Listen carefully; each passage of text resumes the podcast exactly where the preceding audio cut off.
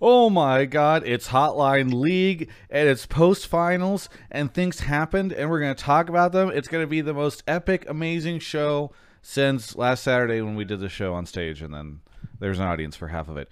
Let's see. My my constant co-host Mark Zimmerman is here. How's it going, Mark? It's going good, man. I just watched uh, House of the Dragon and Rings of Power. One of those shows is good. One of them is a show Hmm. uh, that costs roughly a billion dollars. I all I definitely have enjoyed the first episode. I we I'm I'm gonna watch it on stream as a sponsored thing after, so we, we maybe we be coy Which one about am it. I But I definitely enjoyed the first episode of Rings of Power more than I enjoyed the first two of House of the Dragon. Let me put it put it that way. You're on crack cocaine. Maybe we can talk about it later, but um, maybe not on this show. But I definitely, if we get for the same reasons that we talked about House of the Dragon last week, it's literally just there's no mystery or magic left in that show. It's literally just like who's gonna There's- kill who? Oh my There's god! there's nothing at all in Rings of Power. I disagree. Anyway, just fucking let's talk to our introduce Guys, characters. guys. guest for the show, which is none other than the head coach of the Summer 2022 championship team and the eighth round draft pick for top and top lane for 100 Thieves, Maxwell Kazan Waldo. Thank you, Travis, for the introduction. Yes. I was gonna ask you why you thought that that was the the best picture to use of me um, on your introduction on Twitter. It's Um, because but when you search Max Waldo on Google image searches, is that not the first image that comes up? It's one of the first that pop up. You, Um, Okay. you don't understand. The Travis meta is to always take an old or outdated picture of the person that is appearing on the show. So Yeah. this Yes. is just the meta. and then and then you get more engagement that way. Uh, like you probably would not have interacted with that tweet, but then you said something like "really" or something. I forget what it was, but uh, I don't think I replied to it. I get no. You did. You you did. Um, I did. Oh, Yes. Oops. Your social media manager replied for you, I guess. Oops. oh, is that what happened? Do you have a social media manager? Is your I don't use- entire online persona? You just wrote "dude." Oh, uh, You mean Portillo wrote, dude? Portillo right, wrote right "dude." now. right now. No, no, Oh. no. Like earlier in reply, I put it in the Twitch chat uh, so everybody could see that I'm not um, Go look a at it. liar. So apparently, I believe you. you're a fraud. Okay. Um, now that we've established your fraudulence, uh, want to shout out Alienware and Grubhub for sponsoring the show. But let's get into how things are going for you, Max. How was the uh, how was the whole journey to the finals, and how was the weekend besides lifting the trophy? Hmm.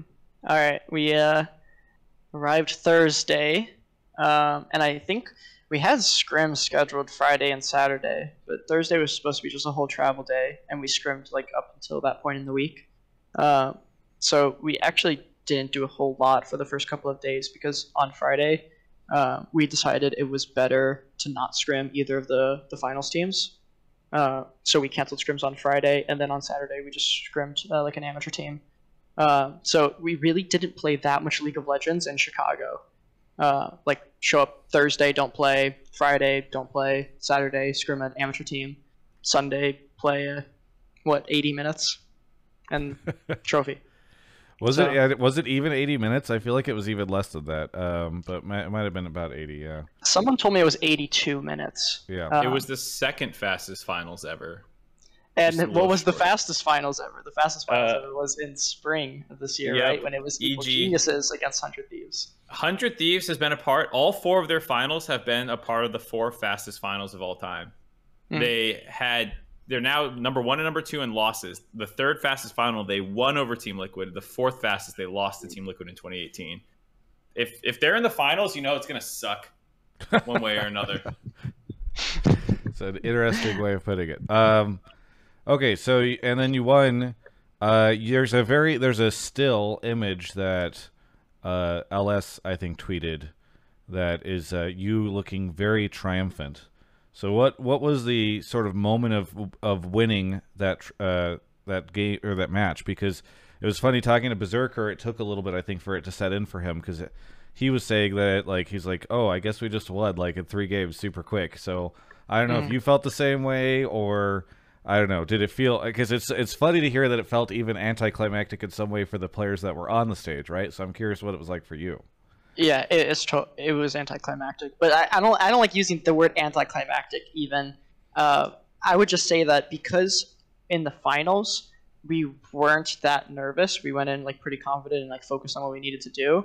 Uh, that excitement or like nervousness was kind of low. So when you win, it's not like you get like really excited the moment that you win, um, because the whole way going through it, you're just not that excited or nervous. Uh, so because things are like going according to plan, because things are going steady, uh, it wouldn't make sense for us to have this huge like uh, pop off celebration. Like things were so close and tense when uh, they they weren't. Yeah, yeah, that makes sense. Well, Mark, I don't know if you have questions uh, for Max before we get into calls, but maybe we Uh, can do like a preliminary conversation. Sure. Uh, I have a lot of questions, but I don't want to cannibalize viewers too hard. Um, but I just like personally for you, how has this year been? Because like it was obviously an up and down year, and uh, I think there there's a conversation we had about fair weather fans and, and whatnot. Uh, how how has it just been been for you though? Like uh, you know, kind of coming in the middle of spring that roster and like everything was kind of spurned by a lot of fans and stuff for a little bit and then like Middle of spring suddenly- is a generous way of saying uh, like two weeks into the. I'm just saying that it was a up and down year, and suddenly all the fans are like, "Yeah, we always loved Cloud Nine, guys." It was Yeah, funny yeah. because you, I, I pulled a, a graphic that said like you know that referenced the fact that LS was uh, released in, in week three, and it got booed in the stadium. Yes. Uh, Yeah. So you know it's it's been a weird year. Yeah, I, I guess it, it's uh, the the public opinion is not so consistent in that way, right? Like Cloud Nine wins, and then they're like, "Yeah, I always believed every second. I I knew, I believed in them." Um, but it might be the same people saying that like Nine is a horrible organization. You know, like three months ago. Um, my answer for me, like what helped me um, just like perform the best and focus on like what I had to do, uh, was to m- mostly and in as many ways as I could uh, stop looking at social media, positive or negative. Uh, so, so the same thing went for like when I uh, when we won finals. I, I did go on Twitter to tweet, um, "Thank you for supporting the players," and almost in response to the February tweet, uh, like please continue to support the players. Uh, but then, other than that, I've tried to stay off social media, uh, like just as uh, just as as much viciously as viciously as I was staying off it like months ago. Because the same way that it didn't help me make better decisions when there was a lot of negativity, it's not going to help me make better decisions now just because it's positive. Uh, so I, I determined it, it wasn't very helpful to look so much on social media or to be so involved in it. yeah. So what do you do with your non-social media time then? So there's obviously a lot of s- scrims and VOD review and systems management. What's what's Max Waldo do to unwind if not doom scroll Twitter? Uh, you play games, so I'll play League of Legends or I'll play Pokemon. Um, I'll just try to like relax and decompress and think about the things that happened in a day and think about the things I have to do tomorrow. Uh, the C9's helped me like uh, section my day out into like some pretty rigid hours. Um, so I'll wake up at seven and I'll get ready for my meeting at nine. Uh, then we'll have like workout at ten, and then we'll eat at eleven. Scrims from twelve to five. Um, and then there'll be sometimes meetings after scrims, and we'll go to like six or seven. Normally, I'm done with work by the time we get to like seven or eight p.m. Um, and I try to go to sleep at eleven, so I have like uh, three or four, I was pretty comfortably three or four hours where I can uh, do whatever I want. I can play a game of League of Legends. I can play Orn for a couple hours. I can um, play Pokemon, focus on something else, so that I go into the next day uh, like totally prepared and and not like carrying a bunch of stress. But um, it seems like when I was like scrolling through Twitter, it was just adding on to like the, the next thing that I had to do. It was just adding weight and adding more stress. Oh, Yeah. oh no! I thought something bad happened. It's all right. Oh no, No, no, you're you're good. good. No, you're I, good. thought, I thought my mic fucked up. No, no, you're good. You're good. Don't worry. Um, Um, okay. All right. So then, which what name? Give up. What are all of your players as Pokemon, top to bottom? If Pokemon's your, oh, your shit, hobby. This question's so hard. This- wait, oh my god. Okay. Well, limited, while you're thinking to about that, 150 because I'm a boomer and anything else. is while while you're troll. thinking about that, let's maybe we'll come back to it. Maybe we won't. Mark, how was your weekend uh, for being in Chicago, being at finals, et cetera, et cetera? Because maybe we can talk a little bit about the event itself before we take calls. All right. Well, he thinks. Uh, I had a pretty good time. Um, not any major issues on my end. Uh, I didn't eat deep dish pizza. I didn't eat Portillo's or whatever it's called. I didn't eat anything special. Um, I went out twice, I guess, total. Otherwise, mostly stuck to the hotel. Uh, I heard there were some problems with FanFest um, both days a little bit, but other than that, I think Yeah. the event seemed to go well. Um, I was gonna say, other than the fan fest stuff. Well, here's what I'll say. For for me personally, for me personally, this is the best finals weekend I can remember from a personal experience standpoint. Like it actually, it Houston was a really nice appetizer to this, but being in another virtually sold out arena that had like the full in the round experience was incredible. I thought the opening ceremony was probably the best that they've had uh, for LCS at least, and as long as I can remember. Um, doing live hotline league is always great.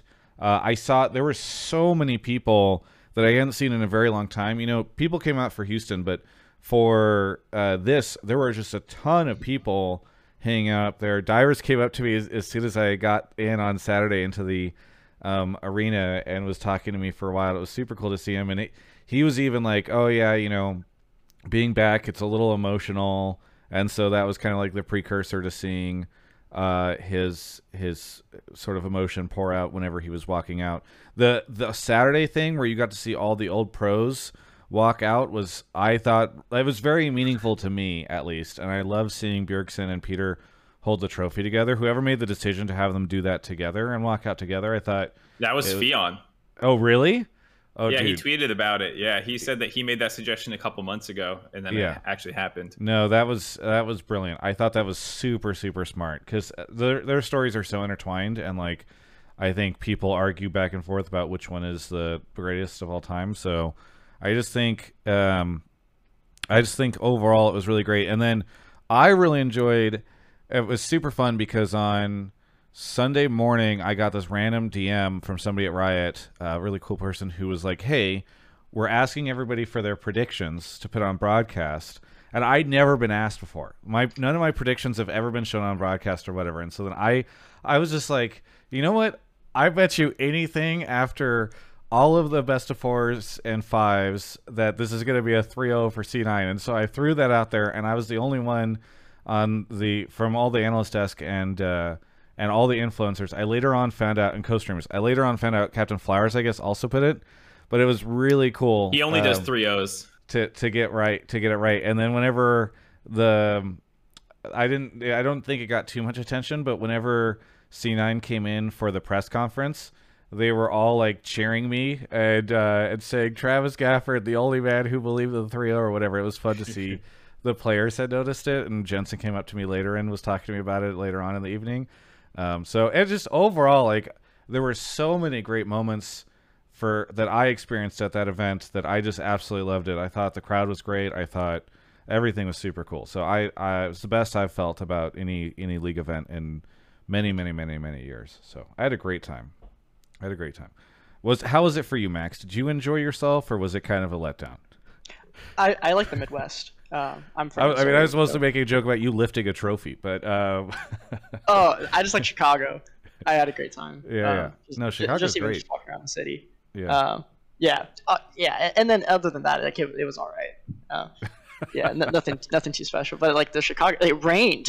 That was crazy. yeah, yeah, Yeah. yeah. It did, it did. Which is funny because apparently it was raining back in LA too. But Oh. um, all right, well, there's a lot to talk about on the show. Mark is probably looks like he's already starting to pull some people, but of the things to talk about, we obviously have uh, this. We well, we got MVP to that got announced. We have the Meh. whole weekend, all the finals. We have uh, Team Liquid World's basically announced. Oh yeah, World's Draw, which I think I, I'd love to talk about World's Draw within the context of maybe C9 and stuff, but I don't think we want to start getting into. We've got like multiple weeks ahead of us where nothing's gonna be happening. So maybe next week I won't do week. format stuff this one, but I, I the two takes I've pulled so far around Worlds are about like NA and like chances, not about yeah, yeah. We'll talk about groups and all that stuff later on because we're gonna have weeks to to be able to get in onto all that stuff. So, Well, I just said that's what I pulled. well, I I don't want to dive in on if if you've pulled already a couple. Sure, hopefully they are within the context of like C nine or something like that. Because Yeah, what are we going to talk about for the next three weeks, Mark? If uh, we're talking about world you just repeat right topics, dude. What do you want? Okay, great. Thanks. Um, the content is the, like- master, Mark Zimmerman over here. I praise him. Playing starts in two weeks, dude. Uh, three or no, I guess two. I guess two. But I'm whatever. sure we got means two. we have two more shows before playing starts, so that's four hours of content we have to figure out. Um. Anyway, uh, we also have Team Liquid announcing that they're done with the super team meta, which I think will have pretty big ramifications. Um, some rumors already coming out. Santorin saying that he's not retiring, which is great to see. Um, so yeah, I think Hans is Hans is leaving. is that official? No, but it's rumored and probably Yes. true, Yes. given I- the Team Liquid statement. I I will put something out there right now, which is a, a this is just a prediction. Okay, it's not a report or anything like that, but I don't think that we will see Core and Bjerg on the same team next year uh, because I, I I've heard that like some of the dysfunction on TL just came from like very different viewpoints. Not that they hated each other or anything like that, but they just view the game very differently. And so, as we I guess want to start talking about TL rumors and all that stuff, I I would not expect to see both of them on the same team. I don't know what that means for TL, but that would be my surprise. Uh, not my surprise, my expectation. Um, so just figured I would throw that out there. Anyway, um, oh, Wulu reported. Wulu reported Hans may be leaving TL. So there we go. Um, somebody says Travis Gafford reported Core and Bjerg have a blood feud. I don't think that's accurate. Okay. Um, should we get into callers, Mark and Max? Yes. Okay. We have a lot of new callers today, which is cool. Seeing a lot of the green plants in chat. That means Max Waldo has significant draw. Yeah. These are all. cool. Awesome. These are So all. I made sure to avoid all those people because I don't trust them. Yes, exactly. Uh, they're all hardcore LS stands that are coming here to rip Max Waldo apart. Um, No, that'll Okay. be nice. just kidding. Okay, so Mark is off grabbing the first caller. Thank you to some folks who have subbed. Uh, Mad Fishy, Atypical Timber, Tan of Beast, Cathbrawl, uh, Lindsay Kinsey, who gifted a sub, Max Drixton, uh, No Foolin, Top Notch Squatch, Seaman Demon, uh, Little, oh, Seaman Demon for one year. Also, Seaman Demon, uh, I guess Mark threw a Crabbers, Blab, Blabbers Crabber shirt at, at them, since that's why they subbed. You do you know this, Mark? That you you th- apparently you threw a shirt, your your Blabbers Crabber shirt at Seaman Demon, and he Yeah. s- promised a sub because of it. That's very cool. Um, Uh, all right. I don't remember the sub part. I just remember he DM'd me, and I'm like, oh, I know Seaman Demon. Sure, I'll throw it at him. Yeah, Double G is here. Double G, where are you calling from? Uh, Houston, Texas. Houston, Texas. Uh, what do you want to talk about on the show? Uh, so it's a little bit of a two-parter. My first thing is I called in a couple weeks ago after C9 beat EG, and I said that if they kept playing the way they did against EG, they'd be favorites to win the split. And uh, lo and behold, they won the split. So uh, doing a little bit of a victory lap here.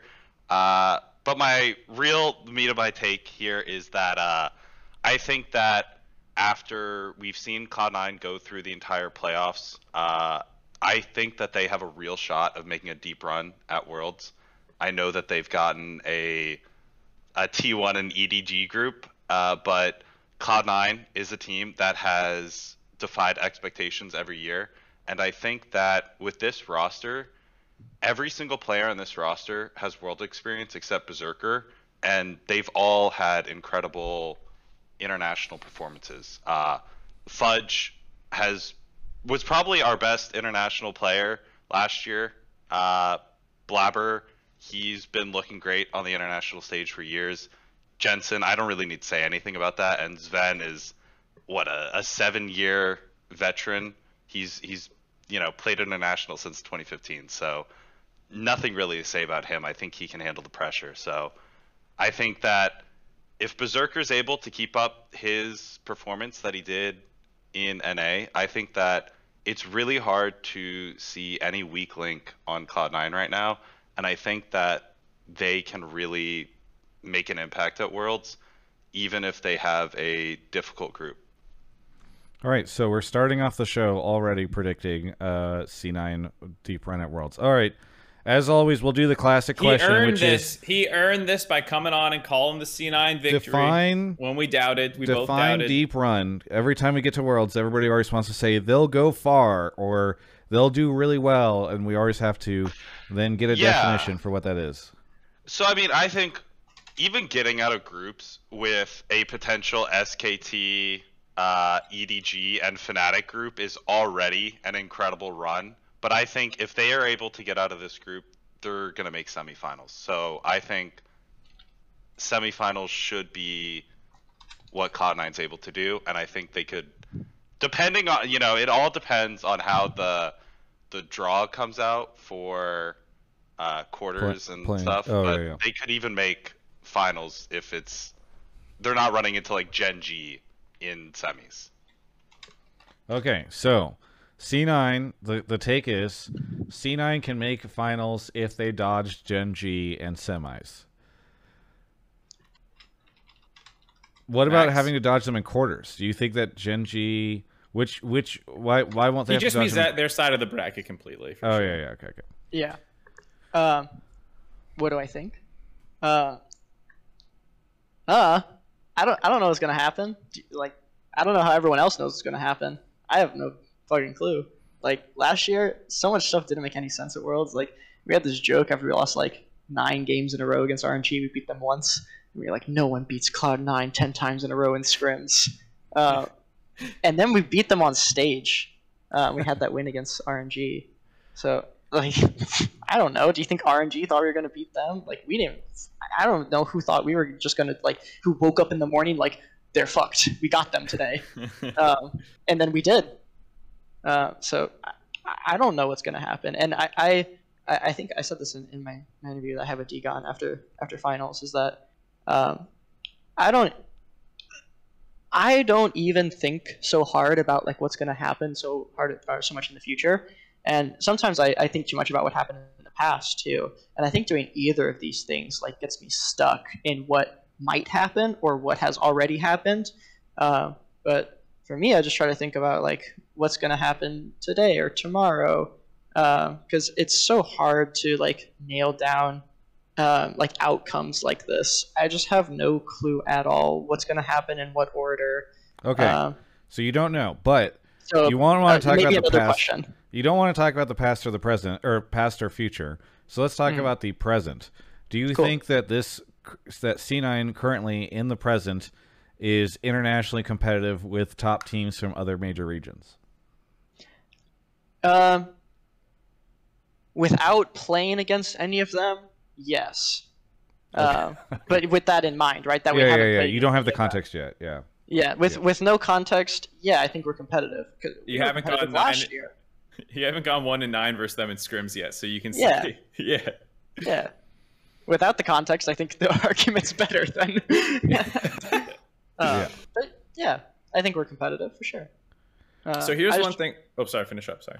I I was just gonna say, I, I just like it's so hard to predict outcomes. Um, like we can be competitive and then look like right TS7 goes zero six, or we can be competitive and beat everybody. Uh, like being competitive just means that it'll probably be close, and I think it will. Yeah. One thing that uh, Double G said that I do kind of agree with is that um, there doesn't feel like a weak point on the team right now. There's been times where teams have had champions, um, and you have a feeling like, oh, the top lane isn't really going to be able to play the carry matchups versus the other top talent when they get there, or you know, your mid laner is not really going to be doing the the matchups well, or, or whatever. Like any any every position has had that. If there was one, it might be Sven. If it turns into like an engage heavy meta, because we just haven't seen him in it. Like that would probably be the, the most identifiable weakness on Cloud Nine.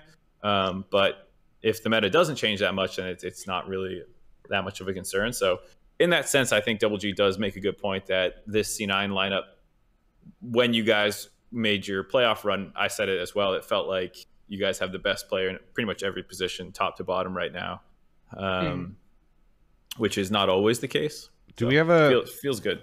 Do we have a berserker take at all later on, Mark? Because I have a, a question. Uh. I can find one. There are people. No, with no, no. It's, I want to. I want to ask uh, a question. I just want making sure that we. I wasn't going to dodge into this, but it feels like there a, a pretty common sentiment is uh, C9 was heavily helped by this being a very ADC centric meta, and that Berserker playing in it, like it was, it was very good for Cloud9. Um, with Zeri nerfs and stuff like that coming, is there any concern that, I like, I, I just the curiosity is like, do we think that the meta will shift away that Berserker won't be able to have the impact at Worlds as perhaps he can have right now? Uh, maybe if the whole AD carry meta changes, but like just Zeri, I don't think does that. Uh, I mean, right now AD carries in general, like when you pair them with enchanters, are really strong. Um, so I don't think that's specific to Zeri alone. Um, and Cloud9 plays a lot of different AD carries that a lot of other teams like weren't playing in playoffs. Um, we were playing teams like Twitch and Nilah as well, uh, and it was like off of Yuumi. I think Yuumi was like the a big connecting piece for us. Enchanters are a big connecting piece. Uh, so I, I, I like what Mark said that if the if the support meta changes to like engage supports, this will be something that we're accounting for that will be really focused on improving uh, because a lot of our success has been like uh, in an AD carry focused meta with enchanters and engaged junglers. Uh, so if that if that sort of structure changes, uh, we'll be very aware of that, and that will be something that we're focused on improving. Yeah. Okay. Fair enough. Uh, all right, Mark is uh, a max won't won't commit, but do you think C9 can make a deep run at Worlds? Well, what Max said is true. You never know what's going to happen. There's been two groups where I'm like, C9 is fucked. Last year, and they get out in 2018, and they got out. So um, here's what I'll say C9 is fucked. Thank you, Mark. Yeah. I I like your shirt. somebody asked Yeah. me somebody asked me what I thought like I think at the event or something like that. They're like, What are what do I think chances are for NA at Worlds? And I think my answer was just like with this fucking format, who knows? Like it feels so often like it just comes down to um you know, luck or how you high roll on a specific day because there's so few games that like I'm just you know the amount of times that NA's may gone three and three and then lost the tiebreaker it's like it's so common and so it just makes it in my opinion really tough to ever say like I one mean- way or the other which is, is kind of what you were saying Max but I just like for Mm-hmm. me I think a huge part of that uncertainty just comes from a meta that does not do a really great job of delineating very Well- close closely competitive teams the, the metas has been weird, but that's more of an anything than other places, though it is a little shaky. But like even world, like Max talking about their scrims during MSI and then finding stage wins. Fucking FPX, Doinby is on that team and he's like, yeah, we're crushing people. Ninety percent chance we're good and we're in the clear, and then they don't get out of groups. You know, like anything can happen. Uh, Yeah. So like Blabber said in Twitch chat, they're gonna win worlds. So Thank you, Bob. wait did Blabber say where, where is he I didn't even and he it. knows. Blabber Blabber knows. actually knows. I need to I need Yeah. to find him so that I can give him mod or something. I don't know where he's I hiding. think I can I mod him. I don't I don't know think if so. I have that power. Uh, you No, might I be able don't. to I can block him. him. You might be You able want me to block VIP him? Uh, okay. Anyway, thank you so much, Double G, for the call. Anything you want to follow up on before I give you your shout out moment?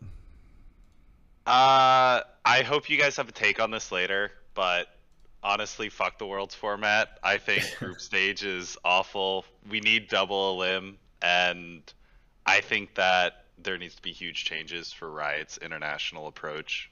It's just honestly pathetic. We only have two international events every year. I know I'm hoping or huffing a lot of copium and hopium with the Cloud9 take, but I'm still optimistic. So uh, So Yeah, here's here's my here's my. I you know I've been very optimistic about Riot lately. However, I will say, people were so angry about this format last year, and they ran it back, and they never gave any excuse for why they're running it back, or like, oh, don't worry, we're changing it in 2023 or anything like that. So my new thought is, hashtag fuck the format. So if you're gonna tweet hashtag Worlds, right after it, tweet hashtag fuck the format because I feel like we need to bully Riot into actually changing the format. Mark, uh, trying to get his head out of the screen. Um, so Are we current, that means the current TGI hashtags are hashtag LCS is thriving and hashtag fuck the format. Okay, thank you, Double G. Anything you want to shout out? Oh, I had, I had an extra thing I wanted to ask him. I, I wanted to ask about Oh, uh, sure. the the world's finals match. Uh, Yeah. If there's like double elim, if there should be, let, let's say there is double elim, right, and you have a, a winner side and loser side um, in finals. Should the format of of world finals, the that match, do you think should, that should be any different? Um, and do you think like the winner side should have some sort of advantage uh, other than just side selection? Yeah, no, I've been saying this for LCS finals as well. I think that it needs to be shifted to a best of seven with the winner getting a one uh, game lead because the only thing that that really changes is that it potentially increases the game uh, potential just by one.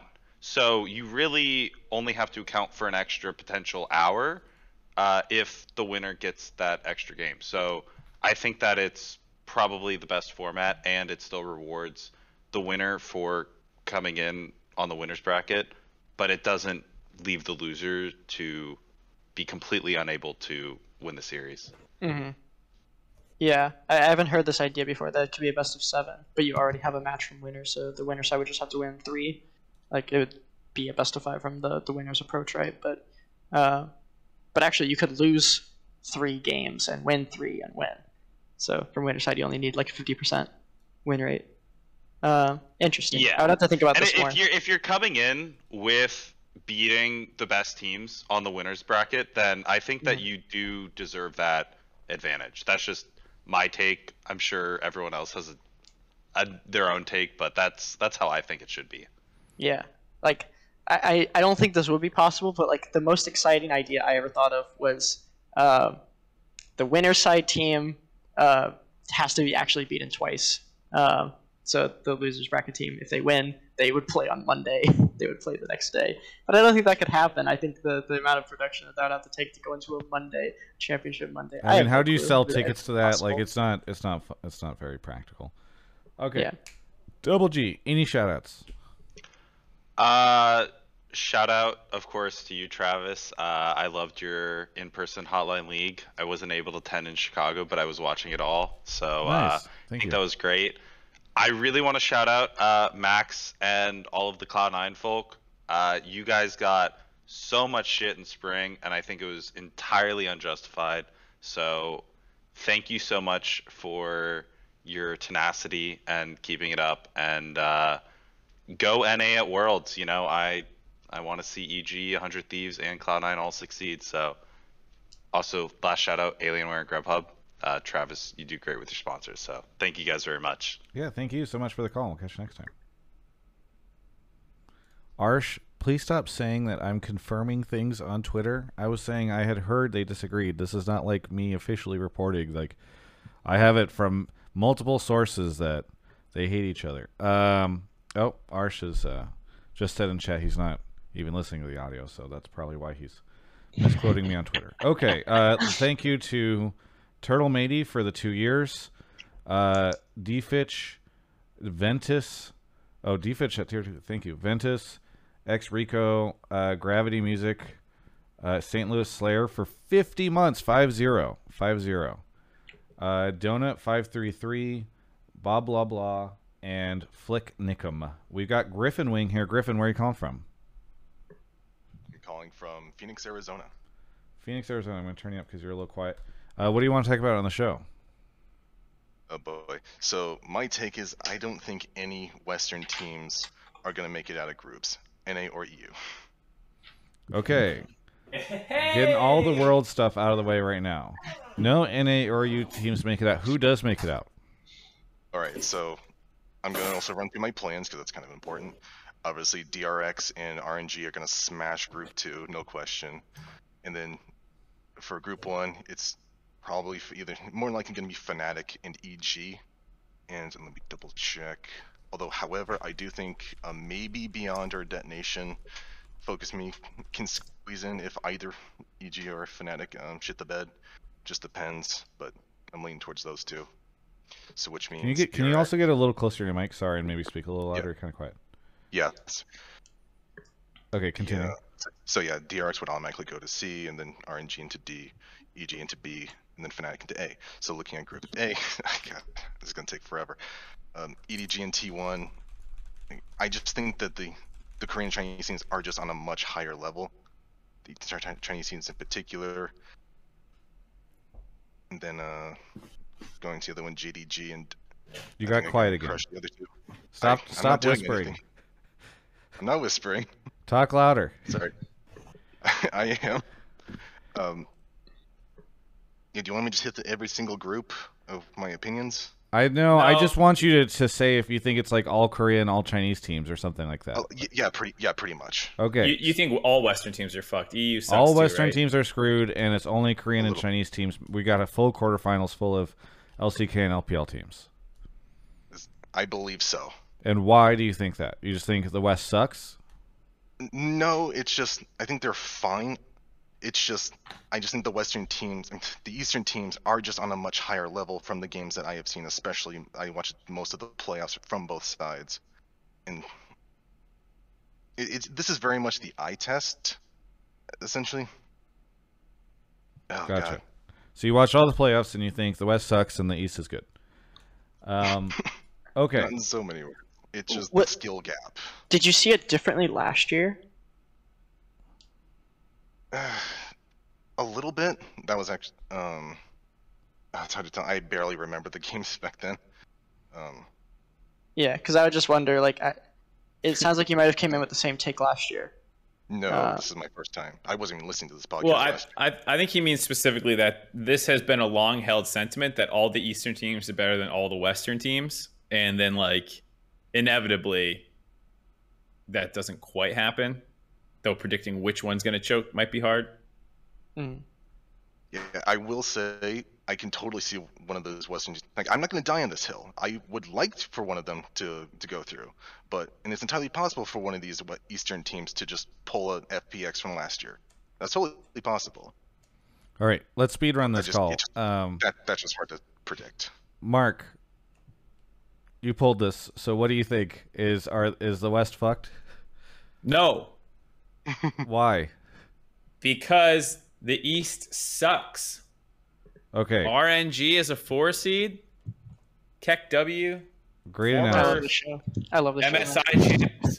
Terrible. I mean, I'm trying. I'm trying, Max. Max, any any thoughts? so far, the interactions have been the West. They can't do it. They suck. And then Mark, they will do it because the East sucks. Yeah. But can you deny my facts or logic? That Uh, well, I'm gonna I'm gonna defer to what Blabber said um, in that Cloud9's going to win Worlds. Um, I can pretty confidently say that, and I think out of everyone who spoke so far, he's the most credible. Um, That's true, To be able that's to true. say that, he's actually going to be responsible for the win. So, uh, I think we're we're favored right now to win. Fantastic. uh, okay. So for Thank some you, real Griffin takes, hold on, wait, wait, wait. Mark, wait. you already said just- your bit. You said you already I do. troll- Travis is bored because it's a world's call. I'm not bored because it's a I'm world's bored call. because World's I've done group draw happened. 11 years of hearing people say well, the West is sucks, sucks, and the East is really good, and no Western team will make it out, and they always Well, get out. And we called this. We pulled this as the the second take life. after a like Forever. rocket LCS finals. Forever. So what do you want? Say Until it. the end of time, you'll be hearing the East is better than the West. Here, here's the deal.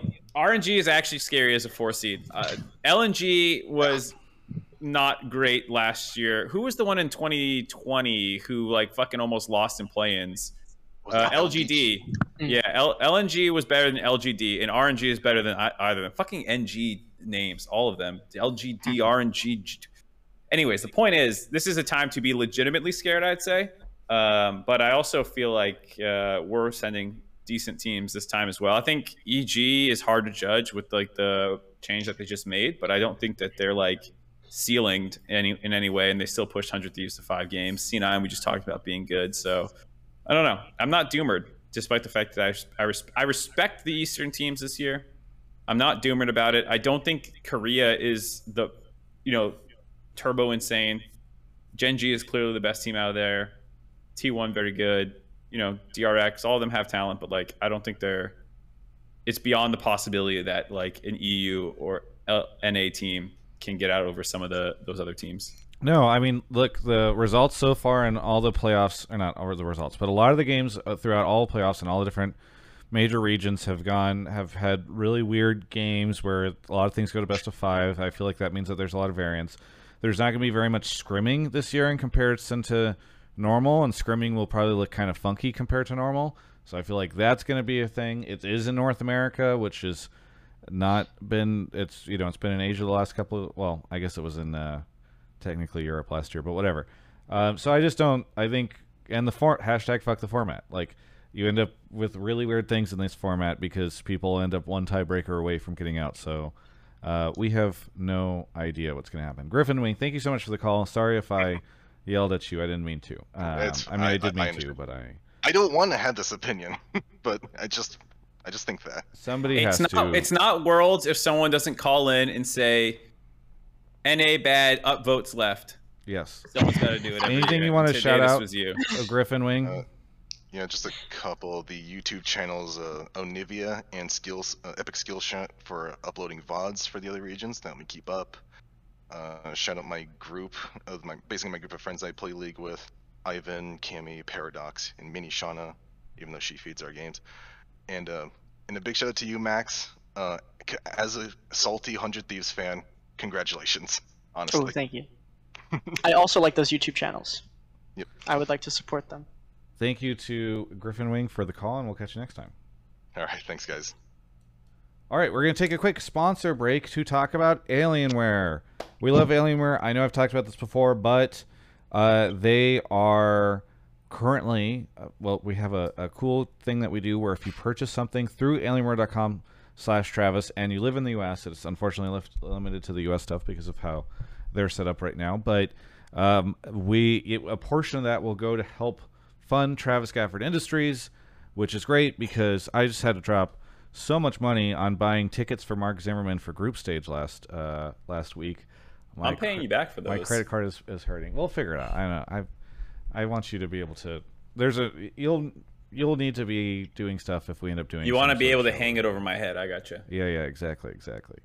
Um, no, I already have my C9 prediction, my finals prediction for that. Regardless, uh, check out alienware.com slash Travis. Also, look at Mark's really great headset. Isn't that thing really cool looking? I think it's pretty cool looking. Did you know it's wireless? So he can sit here and then he can unplug his cable and walk Ooh. around. He's like completely free to do whatever he needs to do in his apartment. He's going to go say hello to his girlfriend and get his water bottle, I guess. So either way, thank you so much to Alienware. Um, it like I don't ever want to sound repetitive on this stuff. Like I just went to uh, to Chicago and it was really expensive, as travel often is. And Alienware makes that type of stuff possible. There's a there was quite frankly not very much media in that press room, um, and esports media kind of dropping like flies these days. So I appreciate Alienware keeping me afloat, and I hope all of you guys do too, because I'm trying my best to create good content for you guys, and if it wasn't for them, I don't think I'd be able to. So thank you guys for the support, um, and thank you for supporting Alienware. All right, Mark is off to grab the next caller. Thank you Cool. to ProStar for one year. Easy, stay safe. Dar- Dak Jamkin and Takuchi. Thank you, everybody. How you doing, Max? Did you figure out your Pokemon yet? Oh, I've been writing down the categories. So like I, I have like one or two Pokemon uh, for like every player now. Okay, good. Uh, but like as we're as we have like breaks in between questions, I'm like looking at the big list of the original Pokemon, and I'm like, oh, I got, oh, got one Good. Uh, well, by the end of the show, hopefully you'll be able to uh, give us to the reveal. definitive list. Yes, to give the reveal. Although Sven's the hardest. I'm trying to think of like Pokemon that remind me of Sven, uh, and I also coming up with a, a couple takes uh, that I'm interested in talking about. But let's hear this one first. Okay, if, if there's ever something you want to talk about, there's a good chance I'm not going to find a caller who has it. So just mention them at some point or put them in Skype or something. I will I'll- mention I can it, try. yeah. I'll try and find it. Yeah. I'll just say it, Okay. but I'll wait for a moment. Gengarifith is here. Gengarifith, where are you calling from? Uh, Lexington, Kentucky. Kentucky. What do you want to talk about on the show today? So my take is that all the teams that have heavily invested in their coaching staff did well or above expectations this year. Uh, like EG, CLG, 100T, C9, even TL Academy, right? Um, teams that want to rebuild or do well next year need to be looking to invest in their coaches first and then worry about player rosters. Who else is? Sorry, your full list of of organizations that invested heavily in coaching was C9, 100T, TL. EG, Hundred Thieves. TLEG. well, t- t- TL Academy in my mind, but that's a little, that's a, we don't need to go I- there. It's fine. When you say ha- invest heavily, what do you mean? Maybe you can elaborate a little bit. Like they just have a lot of coaches, or Uh, well, I mean, it seems like they have a cohesive philosophy around their coaches, um, and then they flesh that out really well. So, um, I, you know, C9 has uh, Max and Vagar, and oh my god, I'm blanking right now. Can you bail me out, Max? Yeah, so our other coaches are Revan, uh, you might know him as Flannelista. Um, Who the So- fuck knows him as that? oh, okay, anyway, Revan. um, over at Chicago, our academy coach Tails was working with us, um, and Zazel is also on our Yes. coaching staff. That's right. Uh, 100T has Reaper and Myth. Um, CLG went all out on all the different kinds of coaches that they have, whether it's positional or different things like that. Um, EG has seems to have a whole host of coaches that they have. Um, how much do you you know about Golden Guardians of coaching, staff? but I mean, I don't, I don't want to swing down, man. Um, No, no, I'm saying like they, but they also invested heavily in coaching, and they didn't do as well. Um, and then like you could argue that like TL, even though they didn't, they were like one game away from making finals weekend, and maybe by by your definition, it sounds like you don't feel like TL did invest heavily in coaching, right? Uh, I think they have one of the best coaches in NA sitting in academy, but that's a that's a different take for a different week. Okay, is he I Australian? think I think yeah, I think Spawn's awesome, but Yeah. um, Their main staff does have a fair amount of coaches too. Uh, yeah, I with, I Uh, maybe it's I- better to say what teams do you think did not do not have good like a, a pretty big coaching s- staff setup. I mean, I feel like some of the teams that don't have any forward-facing uh, coaches are easier to talk about, I guess. But I don't know a lot about them, right? Like I don't know a whole lot about Dignitas's coaching staff or um, Immortals coaching staff. I'll be honest. Uh, until mm, I, I I feel like there's a lot been a lot of times where I didn't even know FlyQuest's uh, coaching staff. They just doesn't feel like they're really out there and Because I, I Uh, think the only thing that I'm concerned about is like, uh, it, you're. I want to categorize, like which teams did well and which teams didn't, because that seems like your take. Like, okay, bad, not not invested in coaches, did not do well. Did invest in coaches, did do well. And I'm kind of having a hard time locking in on like which teams. It seems like you think the majority of the league almost like invested into their coaches. Um, you know what I mean? No, no, no, no, no, no, no. I'm saying like I don't I don't know what some of those teams are necessarily doing. Um I, I obviously there's going to be teams that do well regardless of coaching staff, I think, but I think the teams that did the best or exceeded all of our expectations were uh, I don't think it's a coincidence that those teams that did that were the are the same teams that have taken their time building out their coaches staff and having a fully fleshed out coaching staff in my mind. Okay. I'm, I'm not I'm not saying that bad teams don't have good coaching staffs. If I'm being honest, I don't know a whole lot about them because they don't seem to be out there. I'm saying I don't think it's a coincidence that the good teams uh, really went all out on their coaching staff and built from there. It feels like. Gotcha. Okay. Um, okay, I can tell you right now which teams spent the most on coaches Oh, cool, uh, based off of spring numbers. cool. So, Oh, Max is going to be able to negotiate with these numbers. Let's go. so the teams Thank you, Travis. with, the teams with the highest coach payroll, uh, I'll say the top five teams. It goes 100T. Then next up is EG.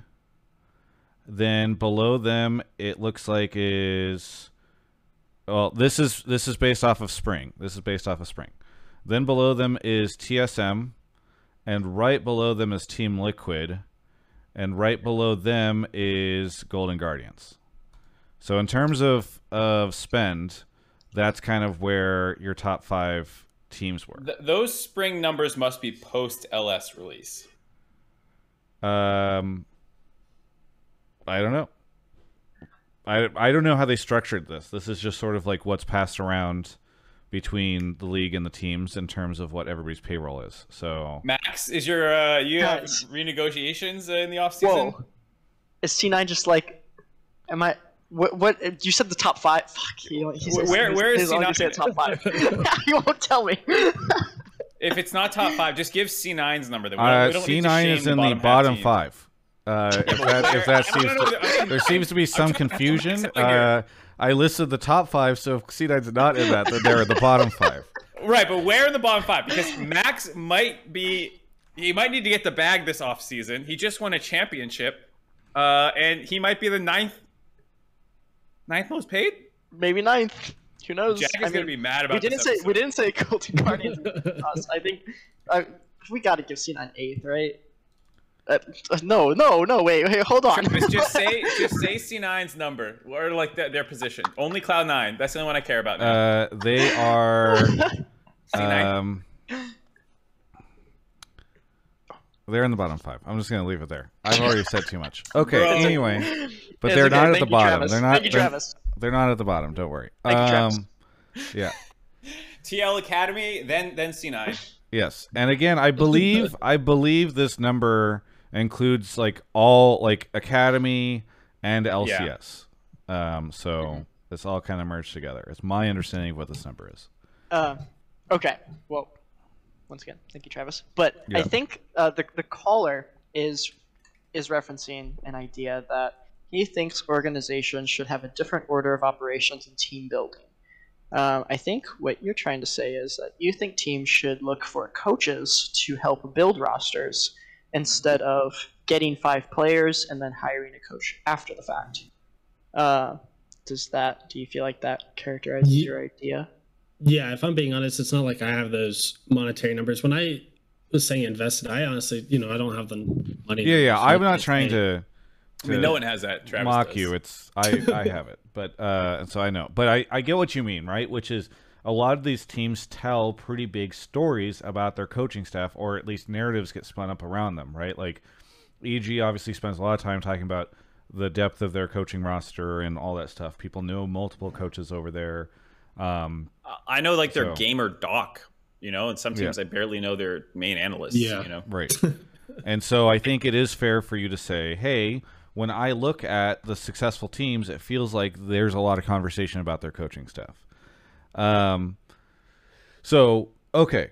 Uh, Max, you've been a coach for a bit now, and I know, and you've probably sort of observed coaching on other teams, and I think that this kind of ties into the narrative around like it, it's I know I don't want to spend too much into this because I'm sure we have a call about it, but like we talk a lot about TL and their super team, and there's teams that have near near the bottom that people have frequently overperformed, uh, where it overperforms, and it feels like they're investing a lot in infrastructure, which I know gets memed on a lot as a term. So. Um, what is your kind of general take on coaching in LCS right now and the, the way that teams are building out coaching rosters? Hmm. hmm Well, I think that observation is right. That we're looking for players first and then coaches afterward, um, and that it's not it's not going from like the top down, I guess, in that sense, where you get the coach and the coach would like find the players. Um, but I was trying to think about like, oh, do I think that that's bad or that should be changed or like you should find a coach who you really trust and then like give him control over the roster? Uh, I'm not sure, and I think it's different in every organization. This is pretty complicated. Um, can you can you bounce off me a little bit? Yeah. move Mark- forward. I'll say this: I don't. I think, it, like you're saying, it kind of depends on the situation. Because I think there's times we- we've talked about this where like you have a team, uh, and some players even said this this weekend. I forget who who who said it on on on where, but like uh, if you have a, t- I think it might have been Sven actually about like if you have a team full of veterans, the coach that you need is not like the guy who's going to hold hands and and like teach you how to play the game. Uh, you know, like you don't need that guy who's going to have like a super strong vision of what he wants every single person to be doing because like your players probably already have that and facilitating and like being able to set up systems and keep like the conversations that are going to happen naturally productive and whatnot. Like those are maybe the, the bigger ask. But if you're on like a younger team, maybe you do need that like heavy approach. And so in that sense, like knowing who your team is and then hiring a coach that can accommodate that might make more sense in the current league ecosystem because we don't have like 20 30 year coaches the way like traditional sports have you working your way up from like video analyst to head coach i mean like Mhm. Max your rise itself has been pretty quick. You've done a great job clearly given that you just won a championship but like in tr- traditional sports that that rise takes a lot longer and like you're going to get more battle tested. So by the time that you do get incorporated as the head coach of a team often it's like yeah we feel a lot more confident having you make a, way more decisions organizationally whereas in league I, I don't know. I can see why there's gms who want to build the roster and then find the coach. Uh, but then there are also some coaches who i think have proved their mettle and are like give me control of the roster. I want to have pick of my players and whatnot. I think we'll see uh, in the future because I, I, think a lot of what you're saying is that coaching is underdeveloped and we'll see more uh, we'll see more input and more influence from like the coaching role as it matures and that the role itself um, probably isn't matured very much. Um, and you also referenced that like oh I, I like started coaching last year as a positional coach like mainly working with fudge and then within like a year right? Now like I, I right it's it's not like decades like you're seeing in traditional sports. It's like year by year. Uh, it's it's very uh, it's very dynamic. It's moving all the time. So um, hmm. Yeah I, I can definitely see how i'm very different from last year and that i would need more years like this to get to a point where i could confidently say like oh yeah there should be a person above um, there should be a person like um, in charge of looking for like players who are going to like work really well together and like uh, searching for all these very specific things, but we, we don't have the years, the experience, or uh, like sometimes even the, the maturity to do this really well. Um, so I would think that the coaching role needs more time to be able to do stuff like this well. Um, and maybe right now it should be like you get players and then you find the coach who's who can fit the best at that time in that moment. Yeah, I think. I mean, I think it's interesting. I uh, I I do hear often from coaches and or players that are frustrated with the other side of the equation, and you know, like over the course of this split, uh, over this year, so many players have been saying stuff about Max Waldo's drafting, for instance. Um, no, but as as as an aside, behind the scenes, yes, there are often times where players are frustrated with their coach, and the coach are frustrated with the players, and it's just kind of like they're forced together. And so it's kind of interesting to me how this stuff works in traditional sports, where you do have a GM that's just sort of like, "Yep, I've brought this all together. Hopefully, you guys all get along." I don't know. Maybe it's a sign of inexperienced GMs, right, or owners that are building uh, lineups and stuff that don't mesh well with coaches. So, yeah, complicated topic, but Gang Griffith. Thank you so much for the call. Anything you want to shout out before uh, we go on to our next caller? Yeah. Um, shout out Alienware. I brought my laptop to Chicago, stream Rings of Power after uh, the games on Saturday. Uh, shout out Greg Kim and Kelsey Moser for everything they've been doing for NA. Uh, shout out the Academy and Amateur broadcast. I hope to see some of them on main next year. Shout out the C9 players for finding a way to overcome regardless of the outside noise. Uh, shout out EG for starting a fight for the soul of NA, and I feel like they won that. Just look at what TL is doing now. Shout you out get one Jackie more Felling. shout out. Okay. Shout Thank you so much for the call. we'll catch you. It's the Academy thing, um, or the Academy Awards thing, where you know we have to cut you off. Anyway, thank you so much for the call. We'll catch you next time. All right. Bye. Bye. we need music to play people out now Yeah, exactly. All right. Uh, thank you to where are we? Uh, Sean Atonin for gifting a sub to Max Waldo. I'm sure he really appreciates that. Appreciates that. Uh, yep, I'm all over that sub. Thank you, The- Travis. The Fish Gaming for four months, Ash Lote and Ari Waddle for four years. Four years. Thank you all. Yeah, shout out King, exactly. Uh, chat chat's got that going. Okay. Looks like Jojo is here. Unlikely to be EG Jojo, but Jojo, where are you calling from? I'm calling from Vancouver, Canada, and yeah, no, I'm not that JoJo. Vancouver, Canada. But another Canadian Jojo. Uh, what do you want to talk about on the show? Uh, yeah, I wanted to actually ask Max, uh, how do you think Jensen not playing in spring affected uh, both him as well as C9 as a whole? And then also, I wanted to ask your opinion on whether or not spring split matters. Uh, I didn't really notice that much that Jensen hadn't played. Um, like it wasn't obvious that like oh Jensen's like Jensen's underperforming in the first couple of weeks because he like hasn't played in spring. Um, I didn't really notice. I think uh, I think Jensen plays really well on stage. Uh, I think he like There, here's something here's something funny that happened uh, throughout the season. Um, that I'm sure it's fine to talk about now. That like we we don't win with LeBlanc and scrims. It's really funny. Um, and then we go on stage and LeBlanc just wins every single game. It's so funny. Um, and, and Jensen plays amazing uh, on stage when, when he when he's given LeBlanc. But like that, it, it was happening all the time basically. Um, so I, I didn't really notice a big difference. I think I think Jensen was awesome to work with uh, the whole summer split, and I think played really well uh, basically the whole time. So he could have been playing in spring, not playing in spring. I don't think it matters. I mean, he was pretty much wasn't he grinding Champions Queue pretty hard in spring, if I recall. I feel like Probably. he was doing a lot to try to keep himself relevant. There's mixed reports of him living the high life in Vegas and grinding Champions Queue. So probably somewhere in the middle. In the middle, Yeah. yeah. He's going out. a, a balance, right? He uh, Yeah. he grinds grinds Champions Queue and then goes out and parties all day. He wakes up he loses ten thousand on black. He streams a little bit, earns it back, Yeah. goes out again, something like that. league. Um, Mhm. Uh, and your, the second part of your take, I, Yes. I, I'm trying to remember. Oh, Um, it was uh, whether or not Spring you split feel like matters. spring split matters with the current format. no, I, I don't think so. Not really. Uh, you get you get uh, some some experience playing with international teams going to MSI. I think that would benefit EG that they've they've played against some of the teams, but I, I'm not even sure if they're they're playing the same teams, um, or like if they're overlapping anything, or if they like have any relevant information.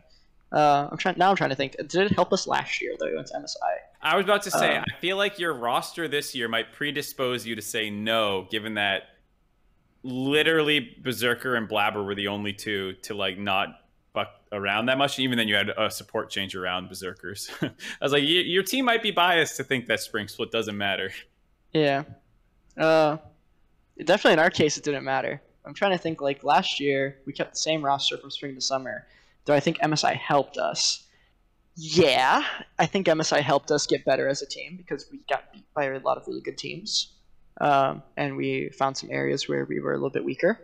And I think we came back to NA with a lot of uh, uh, like like actual set plays that we could do that we saw international teams doing um, where it was actively changing our decision making. What happened to us at MSI in summer split um, in 2021? So um, I think the best thing you can get out of spring is you go internationally and you play against some really good teams, and you carry you carry those ideas with you going into summer.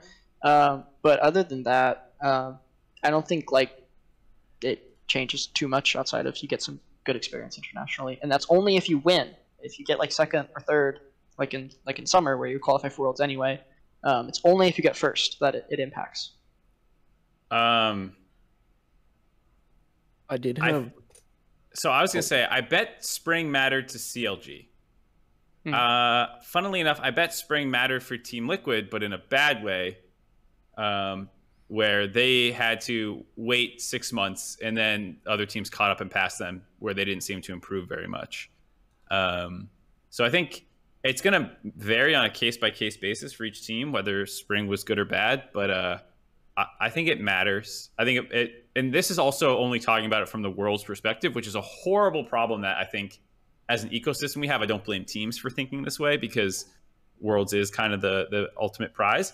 But like for players who won in spring, I think it mattered. I think it mattered to to Inspired and JoJo and Vulcan to win another championship. You know, like I think that matters to them. So I, I think uh, the the context of how this conversation always comes about is from did spring help me for worlds I mean, C9 not- Spring helped C9 build a good roster for summer because they didn't obviously they weren't satisfied with their spring roster, right? Right? Like you guys had to rebuild but if you brought that roster it's just straight into summer and that was like the thing you know like i think i think spring gets shortchanged in a lot of people's minds. Did it help grow some players brands? Yes. Uh, spring always has higher viewership than summer. So like performing well in spring you could argue sometimes matters a lot too. I mean obviously making worlds will get you the most viewership bump but uh there's like a lot of reasons that spring matters um, and i feel like I, I am somewhat overprotective of this narrative because I have been sick of it ever since it first left Doublelift's lips and has been perpetuated since then. And I don't think there's very much truth to it beyond a player who was slumping coping, to, to be quite honest. I like this. I like this idea that it. Let, let's say it as uh, a split that doesn't have. Um, let's say a split that doesn't have consequences for worlds still really matters because it gives you time to sort out the situation. So even in the context of worlds, it does still matter because you get this whole like set of three or four months to like angle yourself as best as possible to uh, to qualify for worlds and to do well at But it didn't matter for Jensen. we can agree on that, right? Yeah, guess it. Guess it doesn't. I guess Wait, it did because otherwise he'd be teamless the whole year. Spring split didn't exist, right? You just you just go teamless into summer, or like I don't know what, what how do, how do you change real like time? I don't I don't like what what would It's happen just in like these the two months? splits thing. It's just like if there's two splits, they they do matter. Uh, even if one of them doesn't affect like qualifying for worlds in the second one, the fact that there's two and they're separate, it matters. Yeah. Yeah. I guess I it's think just that's- he that's was able to take the whole split off and still lift a trophy on a brand new team. To me, I could see him saying, "Spring split didn't matter to me." You know what I mean? Like I was able to go Mhm. chill and do whatever. Like, what do you think about it? Like it might have mattered to C9, but it didn't really matter to Jensen, Yeah. right? It mattered to C9, and that gave Jensen the opportunity. Right. Yeah. I mean, that, that's why I think there is value. For, like for some people to say spring split doesn't matter to me because, like, you know, for, for the example of Doublelift, also to be to be fair to him, he's someone who has gone to worlds time after time after time, and what he cared about was a good performance at worlds. And in that sense, spring was like the holding pattern he had to suffer through to get to the part of the year that he was excited about. And for a player like Doublelift, yeah, I, I actually do understand where he's kind of coming from, but I don't think that's a universally true sentiment, or it shouldn't be a universally true sentiment. Like I wonder how much of these long-standing vets would happily just skip spring if they could. You know, like there's Uh, yeah. there's in traditional sports obviously there's a lot of teams that will just not always run. They'll give like their vets a lot of time off or something at certain points in the year or after they've secured something or whatever. And like, I don't think this would happen, but you could see a world where more players do what Peter and Jensen did and just be like, okay, I'll see you in summer or something. I don't know. Anyway, Actually, I actually did have something to add to that. I uh, sort of got the inspiration from this take uh, for this take from JLXV, and he was talking about specifically from the uh, from the Jensen angle about uh, what you were basically what you were saying. How for veterans, uh, it might not that it would ever probably really be acceptable from like an ecosystem perspective, but uh, for veterans to just kind of take the That's what I first just said. half of the year off and then come back. Jat is back in time, ripping off literally what I just said. Is what I'm I'm hearing. Pretty much, yeah. Thank you, Jojo. Anything that you want to say? Um, any shout outs before we go on to our next caller? Uh, I wanted to shout out Cloud9. Always congratulations on winning the split. Uh, also wanted to shout out uh, you guys. I love what you do. Uh, your sponsors, Alienware, Grubhub. Uh, and then just shout out to my amazing girlfriend who is currently at work, but she'll watch the VOD later. Awesome. Thanks, Jojo. Uh, thanks for Thank you. calling in, and uh, hopefully we'll catch you next time. Yeah, Thank you. See ya. All right. Uh, Mark is off to grab the next caller. We got low budget LCS who rated us with 32 viewers. Thank you. Numi gifted a sub to Dunk Squad, and Skylar Perry gifted a sub to Mia Khalifa, who I know is a huge fan of Hotline League and uh, will definitely use that sub to watch the VODs. So thank you for gifting that sub. Max, are you guys Yeah. not? Are you gonna boot camp in Mexico City? Uh, no, I don't think so. Oh. Maybe I'm wrong. I don't. I think so. heard I heard that some NA teams were thinking about maybe boot camping in Mexico City, and I thought that that would be very smart and cool to go do that because theoretically it's very low lift and you can scrim all the teams that get there early. But um, Uh, not. but can we scrim them anyway? I don't know what's they're the like- ping between L.A. and Mexico City. I, I don't know if it's that bad. Maybe maybe they won't do it. Uh, but I think I think we are gonna scrim some play-in teams. So I, I maybe we'll be playing on like 40 to 80 ping. I don't know. Okay, Uh, but yeah, I, I don't I don't think we're boot camping in Mexico City, and I think we'll still scrim play-in teams. folks in the chat, including Peter Dunn, are saying it's fifty-ish. So 50. Vigar V2 in chat saying ping doesn't matter. Stop coping. Yeah, it's only draft and builds that matter.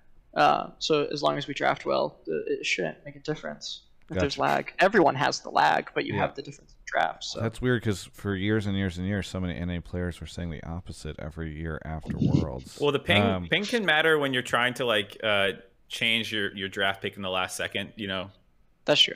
the Yeah. client might might bug out, and then the ping. And Parnell is here. Parnell, where are you from? Uh, Fort Wayne, Indiana. Gotcha, Indiana. What do you want to talk about on the show? Uh, my take is that. Wait one second. Where is it? Did we lose it? Mark, do you remember his yeah, no, no, I got, I got, it, I got, it, I got, it, I got. You, it. you should have it. TL Team Liquid is one of many examples that raw talent doesn't make a good team, and that synergy and cohesion is most important and is not taken seriously enough by teams nearly enough. Agreed. This is great. Do you want to expand on this anymore, or do you want us to just Um, go with it? Yeah, I mean, I just I think that's um, like I think the approach that teams should probably take is, I mean, there's there's a couple different like ways you could probably go about it, but I think what I'm thinking is like maybe start off with a star player or two um, when roster building, and then try to build around their strengths and fill um, fill in the blanks. I mean, like think of like like uh, DAMWON, you know, they had like Ghost as ADC when they won Worlds, and he's not like a great ADC like by LCK standards, but he fills the role, and he's a really strong like weak side player, and just helps the team, you know, in general. I mean, Nisqy also for like Mad Lions, he's has a very distinct play style of playing through mid jungle, and he's not like going to like demand a ton of resources, but he's going to um, like there's just a play style that just gets defined, you know, with when Nisqy's on the team, and I think that's um, more teams should really look to just kind of play around the, the play style of their most dominant players, I guess. You know what I was thinking uh, earlier today, Mark, about this? Do you remember it was like three years ago? I feel like it was only three years ago when NA fans were so pissed that we kept reusing talent. Like this was like a, a a big, and I've completely forgotten about it because then what we did was we just rapidly started churning talent. But there was a like a oh yeah like all these team owners keep reusing the same talent. They're not going out and finding new people. Blah blah blah blah. And now it's very interesting because I feel like and and and people were like, get these guys out of the roster. Now it feels like there's more of a call for roster consistency and for us to again use reuse that talent. You know. Uh, well, Parnelix, correct, correct me if I'm wrong, but you're you're also just saying like find the person that slots into that position. Don't get just slam another superstar in there because they're a big Yeah. name, right? More, more so than if it's a new Mhm. or old name.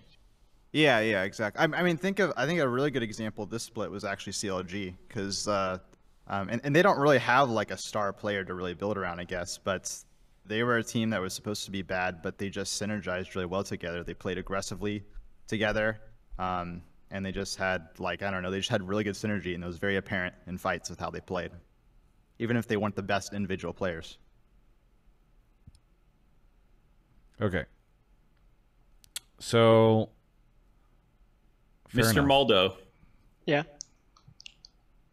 thoughts? How do you how do you Uh, make how do you Max how how do you make sure that a team of players gel well together?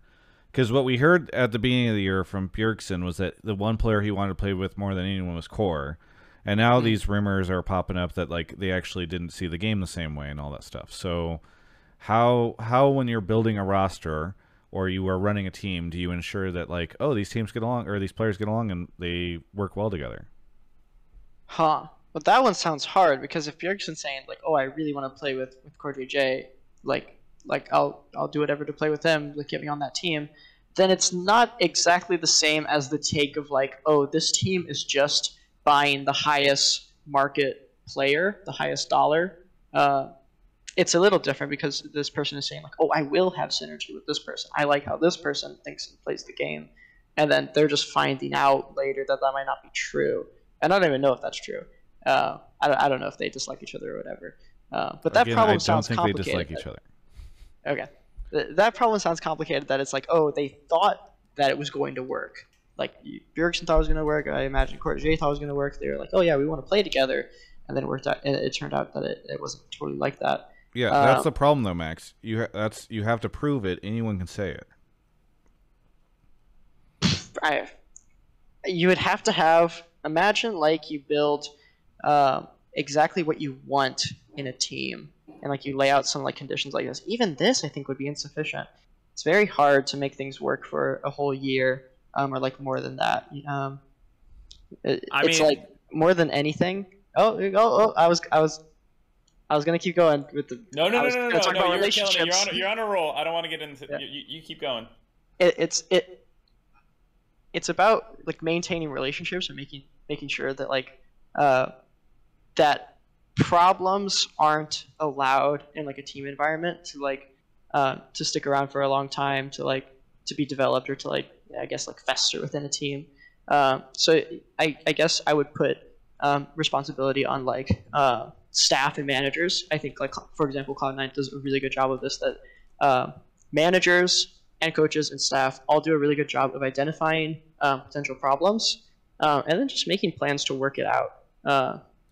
Uh, and most of it is just about like maintaining good relationships with each other so that things don't break down. Uh, at the end of the day, uh, we gotta all like each other or it's not gonna work out. So like when you're saying before, like suggesting that like Core might not like Bjergsen, but they thought they did at the beginning of the year, it's like oh shit, like I don't know what I happened. didn't say There's they don't like each other. I'm sorry, Travis.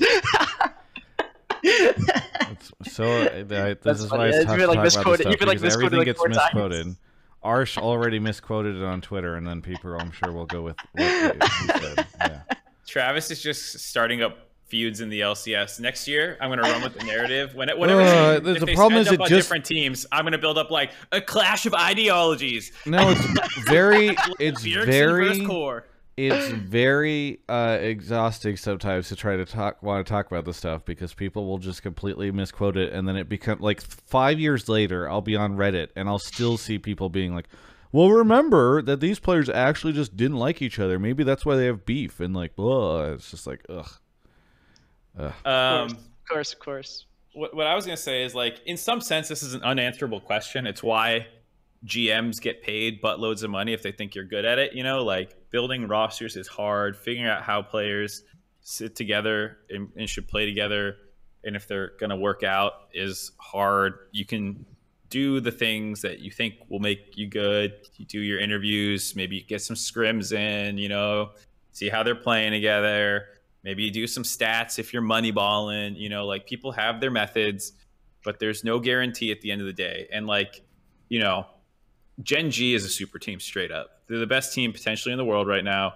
It's five guys who are all really good, have been the best in their position at points in their career, slammed together, and they're killing it right now. You know, like, Mhm. uh, why did that one work and Team Liquid didn't? Without being there and inside for both for a whole year, I couldn't tell you. You Yes, know, somehow they've all put their differences aside and played great League of Legends for months running, right? And that doesn't always happen.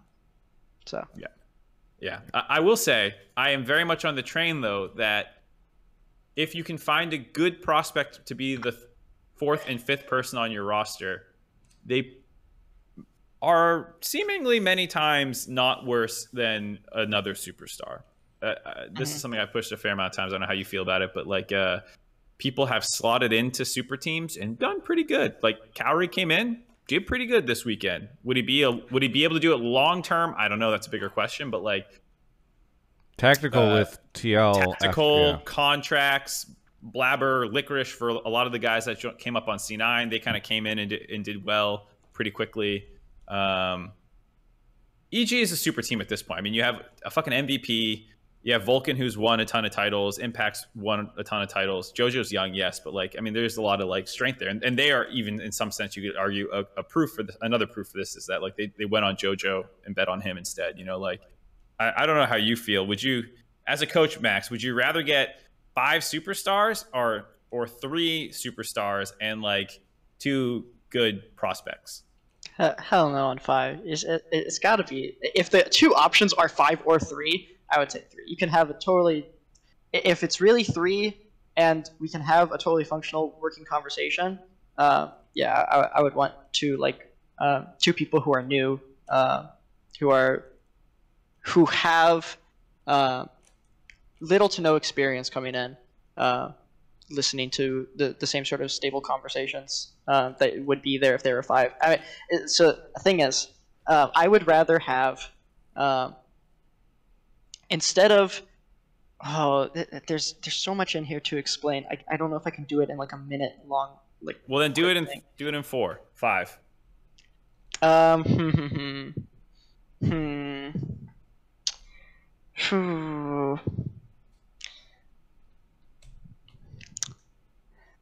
Thinking of a couple different things here.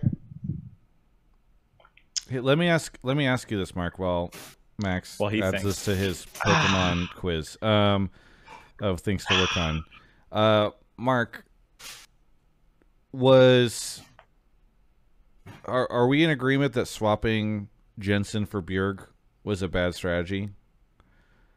Uh,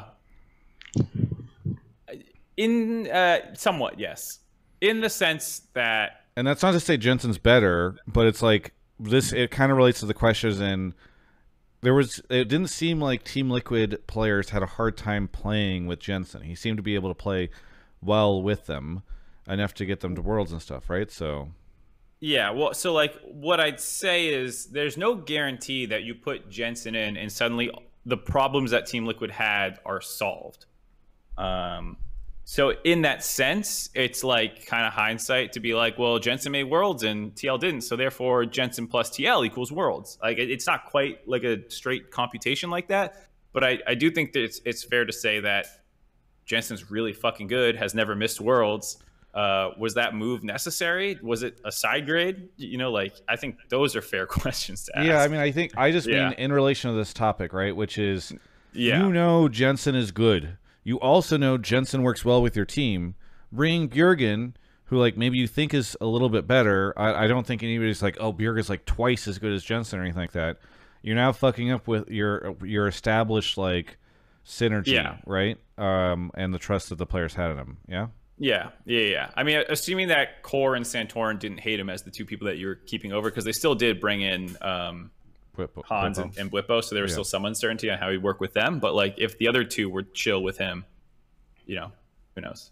Yeah. Okay, I'm ready to go, guys. okay. Okay. Can I, can I- throw in like one one quick No, point? we're gonna let. Max go because he's got Oh, this going. never mind. Max, Max you've prepped it. the thread. Go. Um, so, the the thing that I'm working with is what exactly do we mean by superstar? Because I think what's actually important is uh, is like temperament and personality, and like how people interact with uh, in conversation. And you need different roles in in different conversations. Um, so when we say superstar, what exactly are we are we referring to? Just like experience in like championships and stuff. Yes, uh, a player who's proven Top that they player. can can win. Yeah, they, they've won a couple Yeah. championships. Probably they're probably on some All Pros. People look at them and think that's a, a great player. You know. Okay. If it's just that the player's good, um, then I wouldn't I wouldn't consider it like a, a super huge factor. And there's like good player, good player. Um, maybe in that case I would be fine with five superstars, but I wouldn't be looking at it like, oh, this like I'm getting this player because he's like shown he can he can win specifically. Um, it would just be that I need we in a, when we're having a conversation in a group, everybody can't always talk at once. We can't go with everybody's idea at the same time. Uh, we have to be able to agree on something, um, and it has to be like one or two things, and that, then we all have to do it. So it, it's less about like um, this player's like the best player, or this player's uh, like one for ten years in a row. Um, but we can't have a functional conversation if there's five people in the room and everybody thinks that their idea is like the only usable idea. So I would think it, it more has to do with like someone's like personality and and how they interact in conversation. No, well said. Well said. Okay, Parnell, we're going a little long with this call, but you said you wanted to squeeze something in. Yeah, yeah. I mean, just to um, Mark kind of mentioned it, but I think it does kind of tie in. Is I think there's a reason why a lot of these teams that have like filled like these really good teams that filled in like one or two rookies, um, EG with like Danny, um, like G2 with like their bot lane, for example. Um, I think the reason why they, they tend to have a lot of good success is because they do have they have a couple really good players with strong opinions about how to play how to play the game, and they're probably not going to change those views, um, at least that that dramatically. And then they have these new new players coming in willing to learn, and they're going to be more willing to be more role players and kind of conform to the play style of the team. So there's more balance there. I feel. Cool. I think that sounds better. And I think it's more referring to like roles. Yeah. Mm-hmm. With with discussion too, like you said. Thank you, uh, Parnell, for the call. Anything you want to shout out before we take a quick break? Uh, yeah, so I, I just want to quickly shout out my alternative take, which was instead of double elimination, triple elimination. March Madness style, have two series going on at once for Worlds, two different streams. Viewership will skyrocket. Yeah, because whenever I've seen League of Legends competitive play across multiple streams, viewership always skyrockets. Thank you, Parnell. If you do if you do it right. Thank you. It's never always the it's always the the copium If, if, for if anybody. you do it, if you do it right, suddenly there'll be two times more people who exist on Earth to watch League of Legends. if you do it right, is Worlds always is different though. the Worlds is perfect different, copium answer because like if somebody takes your idea and then they implement it and it doesn't work, you just say, "Well, if you've done it right," which I feel like is always the way that this works whenever people talk about best of threes and stuff like that with the LCS. It's like, "Oh yeah, you know, it's just you did it and it it actually didn't yield any results, but it's because you didn't do it right." Uh, so, Parnell, thank you. Uh, we'll catch you next time. I'm I'm only uh, I feel no bitterness towards or no guilt in in mocking you here because you used your shout out to put out a take, uh, and that's just rude. No, I'm just kidding. All right, talk to you later, Parnell. But before the read, Travis, while you kick him, uh, mouse story. Yeah, I was gonna ask. Okay, Max, You guys not So- know the mouse no, story. no, no. Okay, so here's the thing, Max. I don't know. So it seems like nobody knows what the story is, from They what I can tell. They all know. They I- all I- know. I think I think this is not true. I'm pretty sure everyone knows. Can can I get context on why everyone knows. spams this? Like, what I assume this is an LS thing. So, like, can It you provide at least context on why people spam this? During a co-stream, I think people thought I just told the story in like a funny way, and then someone like, and it was also like drawn out, where I was telling the story for like 15 minutes to like fill gap in a break, and then Okay. like they were telling me like, say it again, do it, say the whole thing over again. Uh, so now it, it's a it's a running joke that Okay. just tell, the mouse Is story. there a I 15 don't version of it? Um, I'm, is it I'm brand safe? irresponsible. Yeah, Okay. yeah, yeah.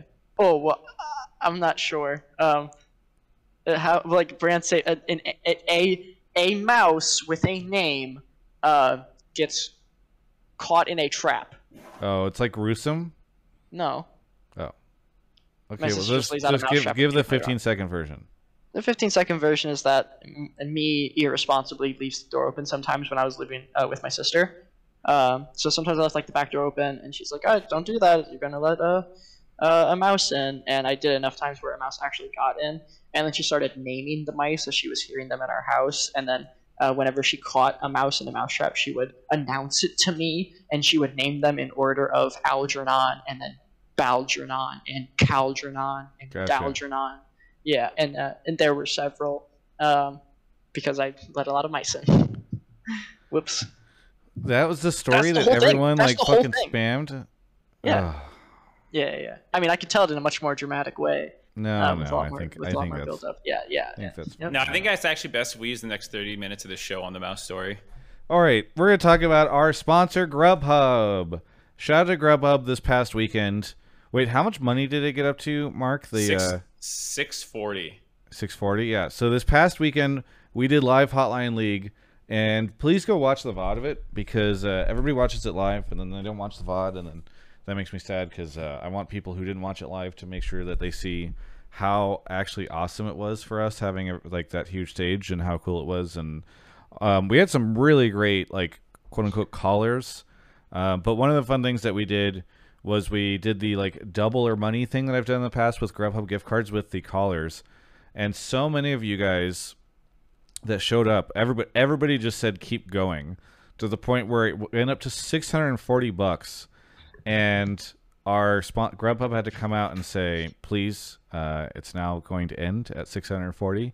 Uh, but it was very very funny and very cool to see all of you guys um, do, show up. Thank you if you did show up. Thank you to Grubhub for making the whole thing happen. Uh, it's been really cool having their support and being able to come out to events, live events, and do uh, and, and do live versions of the show. We'd love to do more of that. So if you guys like having us be able to do live versions of Hotline League where we're able to to really show up in a place, please uh, continue to support their support of us by using their codes or signing up uh, for Grubhub with the link if you haven't ever tried it before, or just tweeting Grubhub and saying, "Thank you for sponsoring Travis." Uh, you know, all that stuff really goes a long way. Um, but it's it's really cool that they were able to allow us to do that uh, this past weekend, and I I really appreciate it. So, Mark Zimmerman currently taking a call during the middle of our live show, so I should probably keep talking about Grubhub. Actually, I'll just read out some subs.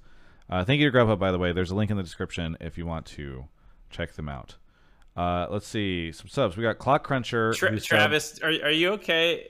Meant you saw my tweet from yesterday. Are you okay? Yeah, no, no, we'll ref- talk about it later. We'll talk about it later. because this No, call that we'll I just talk- got is directly related to that story. Oh, really? Yeah, yeah, yeah. Mark, here's what I'll say. I'm going to say this in a way because I'm not it, sure it if you hand- sponsor look good. you did not handle it. I think the way that I would have suggested you handle it publicly, but um, I will say, well, the, the Mark story is he tried. He made the the terrible mistake of trying another delivery service, which you know, shame on him. But uh, he's now still dealing with the ramifications of food that never got delivered. Um, so shout out to Grubhub because that's who he should have used. Uh, yeah. Shout out to Grubhub. I wouldn't have had this problem. I, you know what I did is I actually ordered Grubhub right after. I was You- like, "Fuck this!" I just ordered from a different place and got Yeah. Grubhub, and Yes. it worked out just fine. I didn't have any problems. Yeah. Thank you to Grubhub for sponsoring the show. Thank you to uh, Pride Influence for one year and Sherman for 37 months. All right, we're ready for the next. what's what's on your list of takes that we haven't hit yet, other than the Pokemon cards? Uh, my my take was just that uh, Hundred Thieves can't get out of groups because they're drafted. We we have. Oh oh oh oh. Don't worry. Next caller is exactly up your alley. Then All right. Okay, off Sounds he good. goes. Also, I have my Pokemon list ready. Like it's all Okay. narrowed down to one. We'll do we'll do it at the end of the show. We'll do it at Sounds the end of the show. Okay. Um, looks like our next caller is here, and it is Arsh, the man who keeps misquoting me. Uh, Arsh, where are you calling from? Uh-uh. Hello? Hello. Am I connected? Yes. Yeah. Where are you calling Cool. from? Um, Santa Monica, California. Santa Monica, California. Okay. What do you want to talk about? Um, I am here with the take that Hundred Thieves is our worst worlds representative. Uh, because I just want the Hundred Thieves fan base to hate me more. Gotcha. Um, so basically, EG EG was the better team despite losing on Saturday. All right. Why? Because they just played a best of five and they lost. Right. So, um, this is kind of trajectory based. I'm sorry, am I cutting out? No. nope. You're good. Ignore Okay. Twitch chat. They're not real. Um, so, uh, basically, um, I think th- this is a lot of trajectory based. Mark said to make it less about worlds, but um, I think that like having a sub which you played ten scrims with, two days of scrims, and then um, taking five game or going to five games against Hundred Thieves is really impressive. All split, I've openly said that I've not been super impressed with Hundred Thieves. Like the level of play from FBI and Huhi, I think has been pretty low compared to Berserker, but I mean also Berserker and Danny were like pretty high above everyone else. And I also think that Ssumday's champ has been a problem despite locking Fiora three times this weekend. I don't think any of the games are particularly impressive. Um, he smashed Impact on the Aatrox matchup, but to my eye, it looked like Impact didn't know the matchup, and Ssumday at several points didn't punish it correctly. And uh, just generally, I think that um, they have an over reliance on closer um, because, of course, they do closer as their star player. But I really think that like every other part of this team has some really glaring weaknesses. Abbedagge got smashed in lane by JoJo and Jensen this weekend. I really don't think that this team's going to do well at Worlds, which is kind of sad because I do like 100 Thieves as an org. And I like an That's pretty much it, though. Okay. Max, you said that you this sounds a little similar to what you wanted to talk about. So, what do you think of this take? Uh, I wasn't gonna reference any like levels of play, even though even though I do agree that I think uh, out of the three mid laners that went into championship weekend, Abbedagge was the weakest out of Jojo Jensen and, and Abbedagge. Um, I was gonna say that it looked very hard from their perspective to draft, and I don't know how they're gonna figure out in a couple of weeks. Um, I think Zven said this in our uh, in our press conference that we knew all nine of their bands, all three games in the right order too. That's that wild. it was it's very difficult for them to draft because they have a lot of things that they must do. Uh, they're banning Sejuani on both sides, for example. Uh, I hope something like that they can figure out. Um, but I mean, there's there's more problems in their draft that um, they they haven't figured it out in a couple of weeks already. Um, so them just being given like two three weeks to figure it out, um, I doubt they're going to uh, perform really well. On top of like on, on top of gameplay stuff that they're struggling with, like Abbedagge's laning phase or Ssumday's champion pool, um, or like closer needing to be on like a playmaker, things like this. Um, yeah, I think they will struggle. Kaladin Stormbless in the chat says Max Waldo wasn't Hundred Thieves Game One draft pretty good? Uh, their draft. I think Against yeah, EG or you- against C9? Against C9, I believe is what it is. I think it was pretty rough against C9 because they don't have anybody to mark any of the flankers. So like it's it, it's good if you look at it on paper, like you're just standing and everybody's in vision.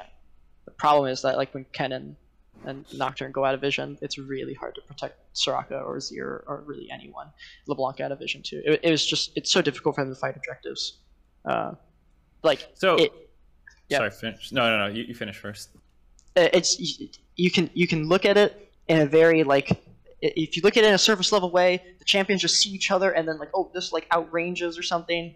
Um, but the moment like vision gets add, added into the equation like you can't see certain champions what you can and can't do changes so heavily and you can't control that vision because nobody's able to um, fight Kennen or LeBlanc 1v1 like really easily. So it's really hard for them to mark any of the flankers. Like what happened in that team fight at Dragon, I think will happen at every team fight at that Dragon, uh, where Kennen walks around and then flashes on them. Uh, it's really hard to avoid that. I, I, I, I, the only like, the only other way I think that could be like um, communicated clearly was if like you guys were playing in that spot, or just like just imagine as hard as you can that like you are these champions and try to figure out like what you would do in place of them to stop this from happening to you, or how you would play these spots differently because it's really hard to prevent these engages from going off cleanly.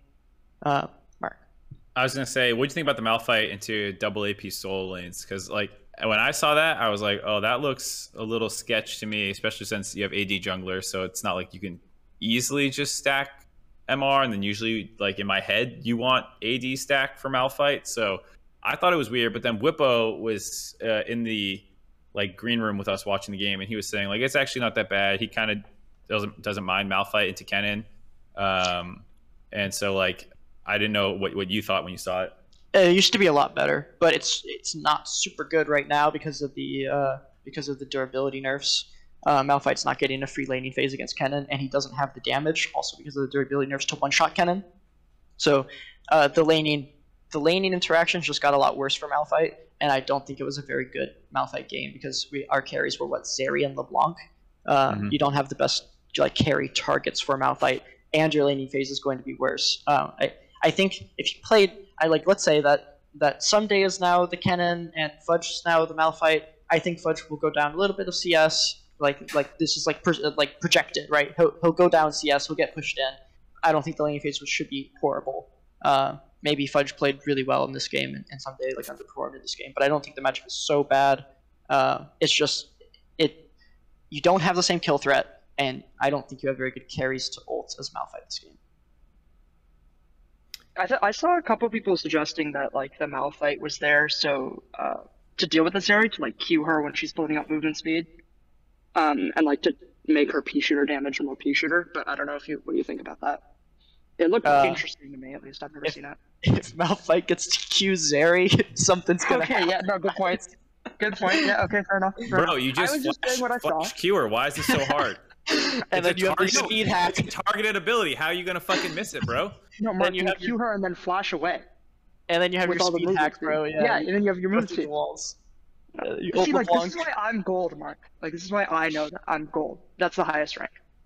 Um, also, I was gonna say like I I do also I do agree with you on like the drafting thing. I think I dislike Hundred Thieves right now because um I I value flexibility a lot.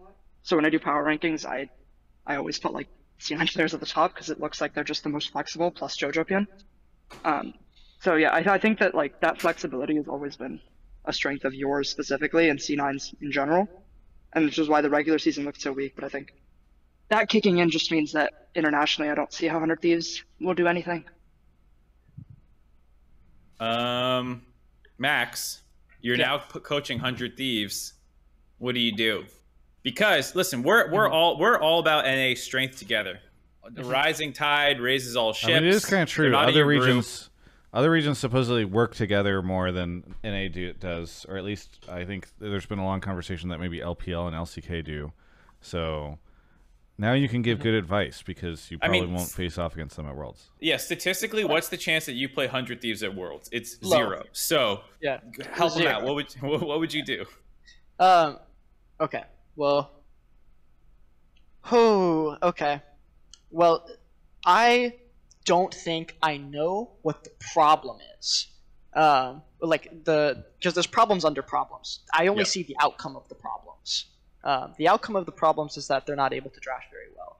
But why that's happening, like I don't have an answer to the question why can't they play Sejuani um, on either side. I don't have the answer to that. Um, I imagine the answer is something like Ssumday and closer both play it and they both don't want to play it.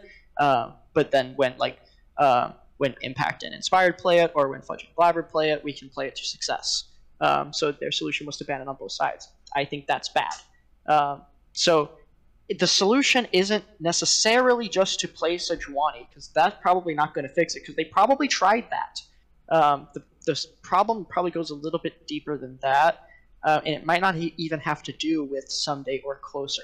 Very hard to say if you aren't in the team um, what you should do to fix the problem. But I know the things that would have to get fixed. Um, that's the things that we can identify. What things would have to get fixed? Ssumday has to be able to play more matchups. Uh, Aatrox can't be his go-to champion. Aatrox and Renekton uh, can't be like the picks that you must like blind pick uh, because we get to. Hey, uh, and Fiora. four- well, We in four five, Fiora. we get to push him to these champion picks. Um, and after game one, we're talking about well, we have these options to play the same matchups. We can ban Fiora to put him in this position where he blind picks like Gwen, and we play Jax, or he blind picks Ornn, and we pick Gwen, where he gets put in these like uh, these like forked positions. It's it's really hard. He he just needs like more champs that he can blind pick comfortably. Because I think Fiora was a, a good blind pick, but you need more. Otherwise, it can be targeted and then picked around, and then and then you're just pushed onto the same picks as before. Uh, we banned Renekton in first phase in game one so that our 4-5 bans could push him closer to playing Aatrox. Um, and then, right, Fiora. Uh, and if we were totally aware of this, we can plan around this too. So like the, the problems stack up. We need more picks in top lane. Um, I I think this is my my speculation is that oh what's that? my speculation is that Closer can probably play the meta champions, but he's playing just specific ones to, to play a role player for his team. Like he has to, he, he feels like he might have to be on engage, for example. Um, again, this, I'm like shooting in the dark a few times because I'm not there with them. Um, uh, their bot lane plays lane phase very aggressively, and sometimes it doesn't work out for them. Again, don't know why, um, but something that would have to probably get better is, is their, their bot lane's performance, their bot lane's laney phase. Um, mid lane's laney phase. Uh, Abadage lost a lot of Azir lanes that he probably shouldn't have lost. Uh, specifically, like a, a game one against LeBlanc. Um, probably this laning phase. We should have been able to get around this in some way. I think when they played against us in semis too, there was LeBlanc Ahri uh, laning phase that probably shouldn't have been lost that bad. Um, again, like m- maybe maybe he needs one v ones with Vigar v two. Maybe he needs to sub to his Patreon account. Um, Hmm. I'm not sure exactly. Like, Is there an Azir guide in there? Nice. yeah, I, I'm not. I'm not sure exactly of all the solutions here. I just know like that these are things that would have to be fixed somehow. I, Yeah, go on. also uh, had had a strong opinions on the Azir game one lane phase. Actually, uh, that was one of the other things we're talking a lot about. Mhm. Uh, cool. So now Hundred Thieves is, is ready to get out of uh, that group over Gen.G and uh, RNG. We're good. Yeah, I mean, Gen.G and RNG. When was the last time they won Worlds? You know. Couldn't That's tell good- you. yeah. Yeah, think about that. Cool. Yeah. Okay. So, uh, well, really quickly, Arsh, before you go, um, and I give you your shout out, the because I, see you freaking out on Twitter. Uh, whenever I was commenting on the the misquote thing, it was because I saw that you tagged me and said that I had confirmed that Bjerg and CoreJJ uh, disagree heavily about the game. Uh, I would just request that in the future you say that like has heard rumors that this is the case because I don't Oh, I can't yeah, really fair enough. confirm something unless somebody like officially says it to me uh publicly Oh, I guess yeah. is the best way to put it. Um and so it's like again this is where I get nervous about things getting like repeated or whatever, you know, like this is a. I'm trying I want to be open with the people that watch my Yeah. content and say like, "Oh, this is a rumor going around behind the scenes." But whenever it gets written as confirmed. Normally I would not worry about your Twitter account, but I think you ended up on the Team Liquid subreddit as like a highly upvoted thread that I can't find now for your like roster rumor stuff that you Yeah, posted I- yesterday. I So- was literally like, people have suddenly jumped to the conclusion that because I have like 500 followers, I must like know rumors. And it's like, dude, I'm looking at GCD and like making conclusions. Like that's all Well, that's you did say happening. I'm some of these are based on rumors I've heard, and then I think the no, thread title was like rumors, but those those rumors Dignitas are intern based off of things that he's heard. Like I think I think it just makes leads people to like people are so voracious for roster rumors behind the scenes that like you putting this out and it's very spicy. Um and, I just and wanted to look smart in six months when like half of this comes true. Like a couple of them are based on rumors, yes, but like they're also rumors that like pretty much everyone has heard. You know what I mean? yeah, I and think like I'm pretty confident in. I- and I, I'm not going to shame you for this because I think everybody should be able to choose for themselves. I think one thing that's kind of bummer for me is when you have teams that haven't even played a single d- game at Worlds yet, and people are starting to talk about them not being on the team next year. Which like every every person who wants to cover off season should do whatever they want, but it's something I've mostly tried to avoid because it just feels so shitty. Uh, like yeah, I heard like fair. I think I I probably just shouldn't have put rumors in there because people latched onto that, and it, it's really more like more analysis and like you should GCD you and, like, should do how, whatever you want. It's more just like Yeah. it's something I've been thinking about because I have heard a couple rumors about like worlds teams, and so Mhm. and I'm just like I'm actually kind of sad that worlds teams rumors are already coming out because it just feels because I it said, means it that the teams bad. are already making those considerations behind the scenes. Well, and I sometimes wonder if like the player has heard about it, and like if the player doesn't know, and this stuff starts getting out before they're about to yeah, I mean, if, like if I've heard about it, the players probably heard about it. To be honest, who knows? Who knows? Anyway, it's just always an yeah. interesting situation.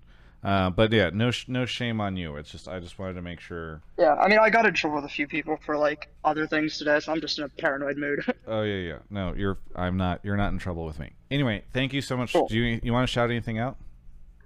Uh, I have a couple things. So first, uh, check out the NA Men podcast uh, on Spotify. Uh, we had our first episode. It's very cool. If you're an LCS fan, LCS enjoyer, it's very casual for that kind of thing.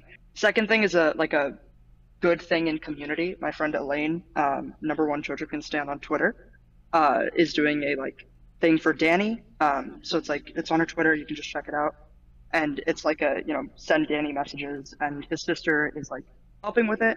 So, you know, some of those messages are going to get to him under that hashtag. So you can, if you are interested in sending a message to Danny, because he is having a tough time right now, and, you know, that'd be a nice thing to do, you can send that message through there. What is the name of this podcast again? Uh, NA Men, like NA Men, the, the uh, Like Oh, like, like men from it. North America. No, no, no, like men from North America. yeah, yeah, that's like what it NA sounds like you're saying. The problem is I'm the only man, so it's, it's inaccurate. It's misleading for sure. Okay. But, um, I will men. listen. I will commit to listening to the first 15 minutes of it. Uh, thank you. I, we have a rioter that uh, confirmed that he listened to it. So, you know, Nice. that's pretty cool. I like this stuff. I really like community created content, and most of the esports teams have decided that they're not going to create any content. So I'm I'm happy for the community to pitch in. Uh, thank See, you so much, Arsh, for calling in. Um, since you're since you are a dig intern, I just want to say, on the topic of Dignitas, uh, Oh no. You know- Yeah, I you know know. what? I'll Just wait- so we're I'll wait clear, later. I'll wait. before I you won't say do this, it while I you're am here. nowhere near the LCS team. I will talk work to you later. website. I won't say it here. I'll catch you later. Okay, Bye. okay. Okay. We've So got weird. one more caller to go. What's weird? Man, What? I don't know. next? Like chat noticed it too. That he just kind of sounded like me, and then his podcast was NA Men, and my my account on League in 2020 was NA American. So it's Yeah, just and then the just so, fact like, that he had the weird, same like, take that you wanted to talk about, you fucking ventriloquist. It's just a little weird. I I Oh, I'm not yeah. sure. I want to talk about Hundred Thieves. Next caller. I want to talk about Hundred Thieves. Same voice, no camera. Pre-recorded messages or something. You knew what we were gonna say in response. I don't know how you did it. Just a little strange, but I'm I don't know. A lot of prep goes into these shows, guys. Thanks for inviting me. It's a little sketchy. um, all right, Mark is off. Okay, so after this call, Max, you're gonna give your your Pokemon breakdown, right? Oh, hell yeah. After the last caller, this is what we've been saving. This is what we should Yeah. do in the future, Travis. Is we ask such an ingenious question at the start that people just need to hear the answer, but then we we don't give it And till and. I and I I would love it if we started asking ingenious questions at the start, Mark. So that is a good idea that hopefully we'll be able to do in future episodes. Well, as the one who has to deal with Discord, you have all the time in the world when you're chatting at the beginning to think of one engaging question. fair enough, fair enough. Um, mess is it Messe? Messy? Colin? You've done this. It's uh, it's like Jesse, but messy. That's how I- Messy. Okay. I It's just you know- MSA. messy. What do you want to talk about? Or where? You, sorry, where are you calling from? Um, I'm calling from La Crosse, Wisconsin. La Crosse, Wisconsin again. Oh, that's right. Can you um can you turn get a little closer to your mic or, or whatever? I've turned you up to two hundred percent. Yep. Uh, let me just change my sensitivity a little bit, and then. Yep. Maybe just a little louder too. But what would you like to talk about? So my take was that C9 systems are a real advantage, and they're a major reason why the org has been so successful. And it was kind of referencing the Reddit post where Jack tweeted systems, and then there's a bunch of comments regarding it. Um, majority of the comments were talking about how it's results-based analysis, and then I know Max was asked the question at the conference, um, and I believe your response was, "It's hard to know, like." if the systems um, actually have an impact on it or paraphrasing it maybe i'm representing your, your answer wrong but yeah that was uh, that was my take and um, i guess i can start to me like when i when i think of c9 systems i don't think of it as like the structure of the day completely. I think of it as um, the workplace environment. I think of it as um, the like freedom that the management and coaches have from Jack and um, like the obviously every LCS player is going to deal with stress because of their job, but um, more or less the less stressful position they're put in because of the um, expectations Jack has. At least that's what it's given off through player interviews and you know players that have come from previous teams and have explained you know this it, the atmosphere is just different at C9 because of things like that. It, and it feels that way when you listen to their content. Um, and so when I when I think of C9 systems again I don't think of like it's the daily structure. You go to a meeting at this time you go to workout at this time you do this at this time. Although I think all those have benefits they teach young people um, responsibility and accountability which help them um, I think it also goes beyond the actual daily structure, the again the the things that are hard to quantify. Gotcha. Okay. So here's my take on the systems thing. I feel like it was just a throwaway word that they used to keep things vague in that uh, video, and then it became a giant fucking meme, and now everybody actually somehow has turned it away from being a meme into a thing where they actually think this is like some crazy Cloud Nine system infrastructure thing that they've built. And so now it's created a really weird situation for people like Max who have to somehow come up with the idea that there's like these crazy systems that C9 has built because they decided to use this one single word in a video and it became a meme. Um, so I don't know if that's true or not, but I'm curious, Max, if There- you will there- admit it if it's true. There's a funny like alternate reality where Jack said we have our own philosophies, and then suddenly philosophy is the joke. you Yeah, know? yeah, You know, exactly. like- it's like you know, it's all Yeah. about the philosophies that they have and the way that they've approached this. Yeah, no, I exactly, Mark. That's a perfect example of what I'm thinking of, right? Like I just feel like it was a random word given like a 0.2 seconds of thought before it was said, and now it's become this like thing that this is the the org has to somehow justify as a concept. Yeah, I watched I- the Kirsten can my entire day. Sorry. What's I that? didn't mean. I didn't You wanna add on to it? cover. Yeah. So to me, like that's why I try to explain. Like, I'm not looking at. I, I completely agree with you, Travis. Like, you could have used any word. That's why I think the word's interchangeable. It could be culture. It could be um, philosophy. It could be anything. I think like the idea behind it isn't again a actual system or structure, which plays a part of it. That's a that's like a piece of the pie. But you could interchange that with culture. A lot of like I'm an older fan. I'm 30, so to I watch a ton of traditional sports, and every like almost every traditional coach comes in saying we're implementing a new culture, and and those things have like actual impacts on the team and how the players, you know, perform. So I don't want to, and I, I don't want this to be taken away from the players because obviously it's up to them on on the day of the games. They are the ones who have to perform, and I think uh, Zazel even mentioned that like it's out of their hands when the games start. So and it's not taking away from Max you either and, and the impact you guys had. I'm just saying like if Yeah, yeah, to we, other we get it. Let's let's Right. let's get to Max's response. We're at nine o'clock now. Max, what do you think? Oh my god, it's nine o'clock. Um, um, I don't think the the systems is like it's it's a vague thing, and people have filled a bunch of ideas into it of like what they think it is. I walked you guys through my entire day. There's just like meetings about what we're gonna do in that day. Um, so I guess you could say like the systems are that we have a lot of meetings. I think. Um, the, Every if you're gonna company say- has systems that. Sorry, I didn't hear you. I was saying every company that has systems, right? Like meetings Yes, are not. yes, yeah. yes. Everyone's gonna have meetings. I think Cloud9 has the best managers. Uh, I'm pretty sure that fucking Johnny Pulati, David Hahn, and Jonathan Tran and shit are just the best fucking managers in the LCS. Uh, so if you're gonna say that there's like a system um, that's helping like Cloud9 succeed, uh, is that our managers make sure we do everything right, that we're not late to anything. Um, yeah, uh, they they keep us together. Um, and the moment they leave, we're we're lost, and we don't know how to fend for ourselves without our managers. Um, so that's a system Max. that I think that Cloud9 does have. Yeah. Max, we just talked about how you're woefully underpaid for your position. And you just admitted that you're not really anything special and it's your team managers. Sir, um, I do my best, you know. I, I, I but I gotta I gotta I gotta shout out the managers of Cloud9 for, for putting in the effort. Uh, I I think I do all right, but I don't like to take credit for too much um, around here. Maybe that's why I maybe that's why Mark I'm woefully underpaid. The the the six to the tenth. Uh, God, this is not now going to become a thing yes, where people go on. Twitter and Reddit and say Travis says that Max Waldo is woefully underpaid Oh, because oh, of what you guys have done. Boom boom! Travis said it. Travis confirmed. it. Ugh. Travis Online Bomb. Travis Bomb. Oh shit. Uh, so I mean, you've been there for a year now, so a little over a year, right? So you you can have some level of insight into overarching stuff. Like, is it just the team managers? Does Jack have any say in it?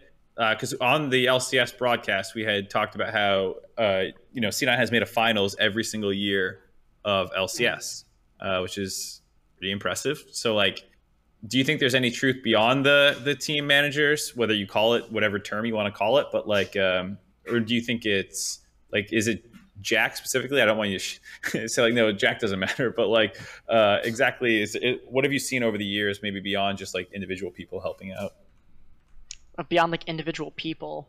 well because you Um, name the managers right and like I'm, I'm sure they're great at their job but is there is there a bigger thing at all at play Oh, like a systems where it's like we we have this like methodology of making every decision. yeah Um, yeah yeah No, we're actually trying to do that more because we think that's a good idea to have like some sort of like very specific methodology about like like making like how you make decisions. I mean, it does exist to a certain extent, but it's not like super explicit. It probably should be.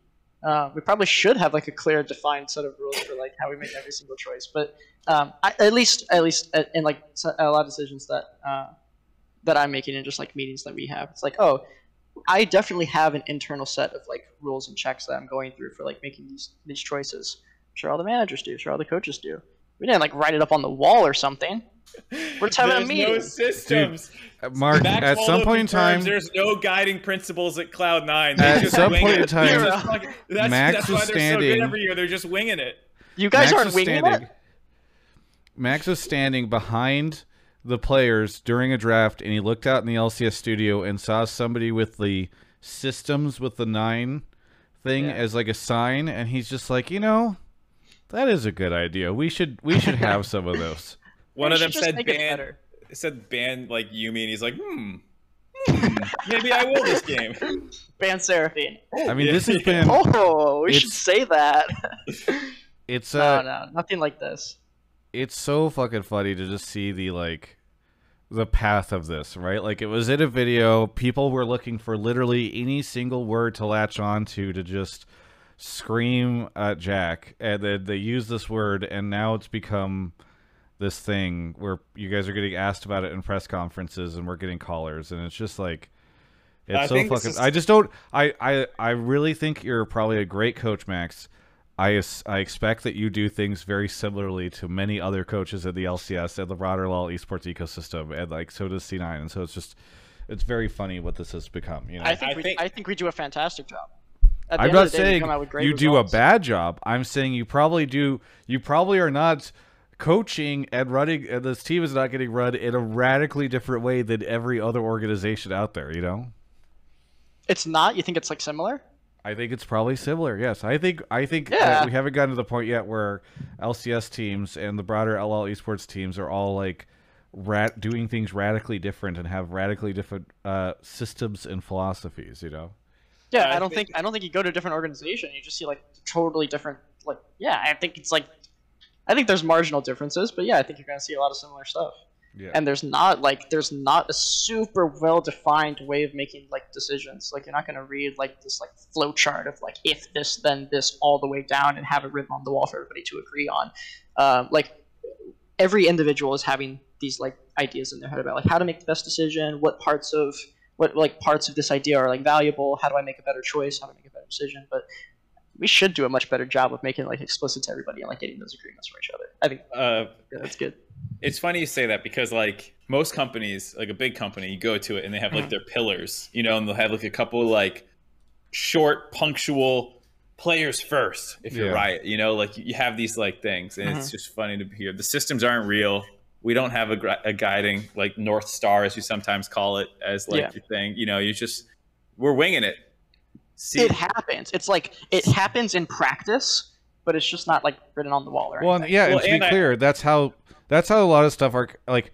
uh, Sometimes No, I- these things are just bullshit, right? At companies, Yeah, they're ab- just absolutely, and especially on small teams, you don't fucking need it because you guys are already aligned because like you're working there, or like you know people have enough individual freedom or control that like their thoughts are the philosophy. Like Steve clearly had his roster building philosophy for the last since he got franchised. You know, throw money at it. That was his philosophy, more or less. if you Mhm. have money, throw it at the problem. Um, you know, like I think people have had different. They, I think there is more, whether it's influenced by money or not. There are seeming to be different philosophies in the LCS. I would, I would assume Peter Dun but they're has just a different. defined by the uh, groups of people that are there, right? Like for a long time, yeah, yeah, yeah.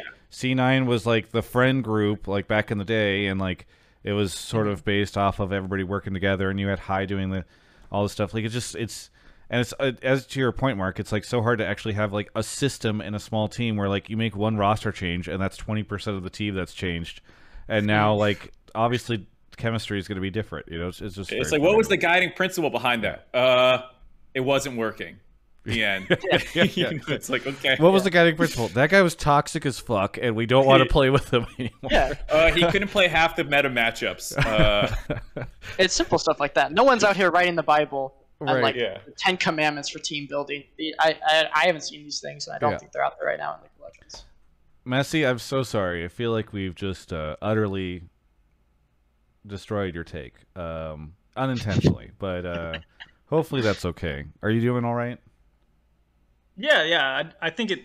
I, I think that I tried to at the beginning of the call explain like when I when I think of systems, I don't think of it as a structure like that, like the meeting. I, I think of it more as a culture. So that's why I guess my follow up question to Max, if I can ask one, is Max, do you think uh, C9's like culture from management and top down, because you'd imagine it comes from Jack to his. Well, I think he was saying this with the the managers, right? He was saying that they've got really good managers. Right. Oh, yeah. But do you Yeah. do you think that those managers are as uh, and this is not taken away from them, but are as good as they are because of um, the way that they interact with Jack and the way like say Jack interacts with them, and then also how they interact with you allows you to feel comfortable to do your job to the best of your ability. Whereas if you were in a different culture where maybe you were more stressed, you were had more worries that you would possibly make decisions differently because of you know again those stresses that may be coming from top down Mm-hmm.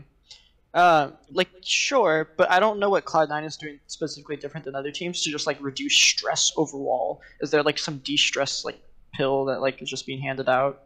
Like what gas is in the exactly is air. It's in the AC, yeah. Yeah.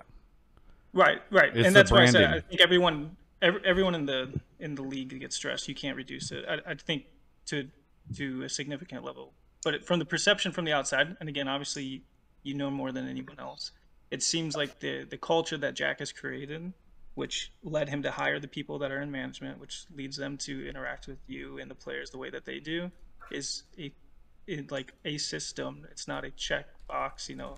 Like you guys are describing a system. It's more of a culture that he's created that allows the people below him to feel like they can work to the best of their ability. Messi, Yeah. thank you so without much. the same stressors Thank you for the call. Is there anything that you want to shout out before uh, we start to say goodbye? Oh, Travis just Yeah. cut the cord. We're playing them out.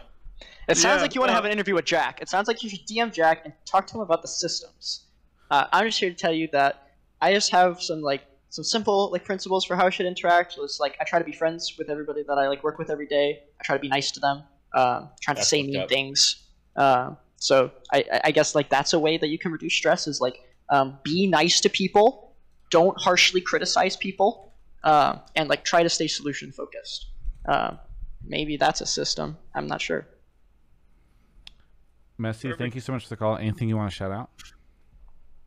Yeah, uh, your guys' content, I like listening to it while I work. It makes the workday go by quick. And then uh, just the C9 squad, um, Jack and everyone, all from the coaches to the players.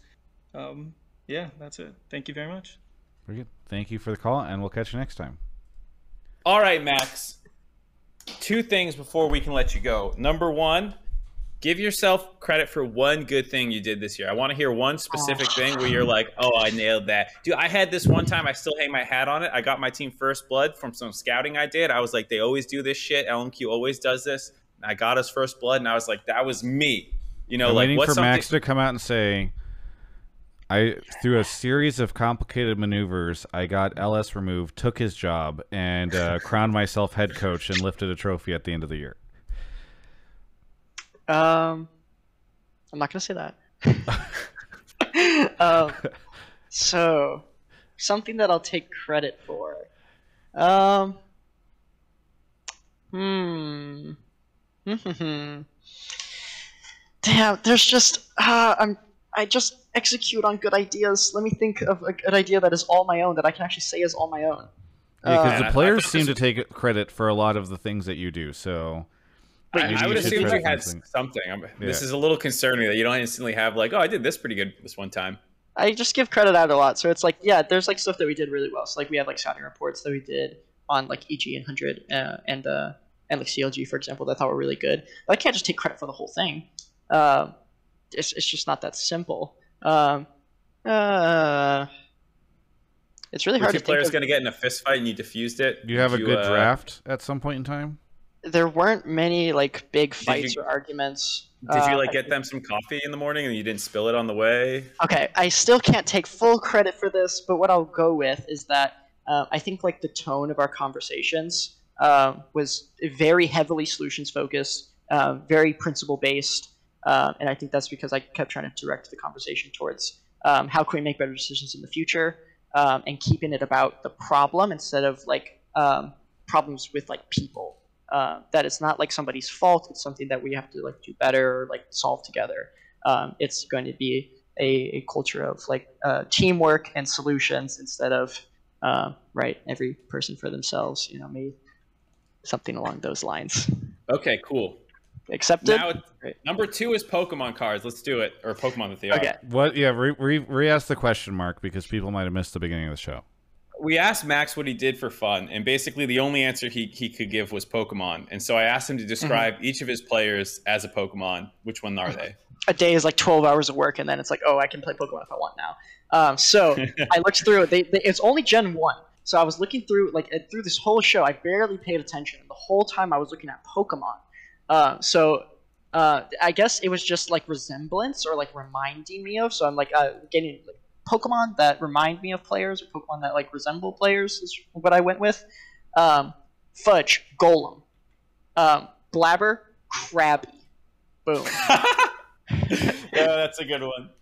I like how Uh, you went Krabby and not Kingler either. You went the, Yeah, the Krabby. unevolved form. um, Jensen, I was looking at like Abra and Kadabra, um, but I went with the one like Abra looks more tired. Um, Abra. uh, Berserker, I had Squirtle, Jolteon, and Psyduck. I'm going with Psyduck for Berserker. Uh, Why Psyduck? No, I get Psyduck. Squirtle, or Jolteon. Um, Psyduck he's already- tired in er, the morning. Yeah, he already seems Really a little out tired of it sometimes. You know? Yeah. Um, and I was having a hard time for Zven, so uh, I was just looking for something like uh, like uh, two, uh, two arms, two legs, because like a lot of Pokemon aren't actually like like humanoid. Um, so for Zven, it was like it was changing between like Hitmonchan, Machamp, and eventually I went with Hitmonlee. Uh, Zven has really long legs, so. That's good. Okay. I like it. Do you guys Hopefully we have any some fan art. improvements or optimizations? They'll probably hear this. You could do you could do uh, Snorlax for Berserker if it's really just him being tired. Ooh, Snorlax. Okay, writing Yeah. it down. Okay. Yeah. Golem for Fudge. Yeah. or- I, I, yeah. I kind of get it. mm-hmm. Um, yeah. Mhm. Cloudburst Krabby is, is, is a really good one. It's That's perfect. one, Yeah. yeah. I- That one's perfect. Uh, I Zven is Machoke. Yeah, I went through that whole line. I wrote down. I wrote Zven down is Machop, Meowth. deleted it. Uh, I wrote down Meowth for Blaber too, um, but I went with Krabby. What about Sludge Oh, for Kanga, Fudge? Kangaskhan for Fudge is good. Ooh, what about Kangaskhan. Sludge for Fudge? Because Fudge is kind of toxic Sludge. publicly, right? So. oh, an that's another good one too. Sludge. C9 I mean, Sludge. yeah, yeah. It's, it's so Nice close, right? It's so close. Um, are any of them Ekans? Do you have a snake on your team who's like secretly toxic, but like isn't always like forthright with it? Because Fudge is, is like outwardly toxic. hmm I mean, like Jensen's been toxic in the past, but he's like super reformed. You can make him Ekans or Mm, Okay. Arbok. Uh, Chad is asking if Hotline League is over, which probably means this conversation should be over. Um, Mark, what do you want to shout out here at the end of the show? Uh, shout out uh, Grubhub, I guess, for not ruining my night, unlike other delivery services. We got to work on your sponsor uh, promotion. Okay. Uh, well, is there anything else that's you're doing this week, Mark? Blame game? Okay. I just didn't know if there was anything you wanted to promote. Like, I don't know if you're going to be streaming more, if you're going to be. No, I I know. have to. So there's two weeks until play-ins. I got to watch vods of these teams that are going to get zero sixth and go home. Don't talk about EG that way. Max. I, I have some shout outs to do. yes. Uh, I was going to ask you for your shout outs, so go for it. Yeah, shout out to uh, to Cloud Nine. Going to be streaming tomorrow at noon. Um, we're going to be doing King of the Cloud, which I assume is some one v ones. You can tune in to watch me play Ornn only in those one v ones if I'm given the choice to. Um, shout out to my mom and shit. Um, watching all the interviews I do, texting me pictures of it. Um, yeah, that's good. Uh, I yeah no Kobe's I think gonna be doing that too. I saw him tweet about it, so that seems like a, a cool event. Raz will be there. I think. It's interesting that Mark and I won't be, but I guess we just didn't get invited. Okay. Uh, for me, stick around because I've got a couple things. One, I'm gonna bribe you guys to stick around to watch the second episode of Rings of Power with me on stream because I've got um, a Twitch bounty for it. But I'm gonna also show you guys the first of two surprise tests that I did with the casters. Um, so that'll be coming hitting the channel uh, probably the same day as this VOD for the show, so tomorrow. But I will show it on stream if everybody who watches it promises me that they will stick around and leave the stream on for Rings of Power um, as I watch it on stream. Uh, but uh, that's going on. I did a whole bunch of really cool content coming out from this uh, past event. Um, I got surprise tests with people like Tyler1 and QTCinderella and Hanser, who are all equally famous. And uh, yeah, make sure to stick around. Thank you so much, Max. Congratulations on the win. Uh, it was awesome for you guys to fulfill my prophecy. Uh, so thank you for that. And uh, yeah, stick around. But thanks, everybody. We'll see you next week. Cool. Thank you.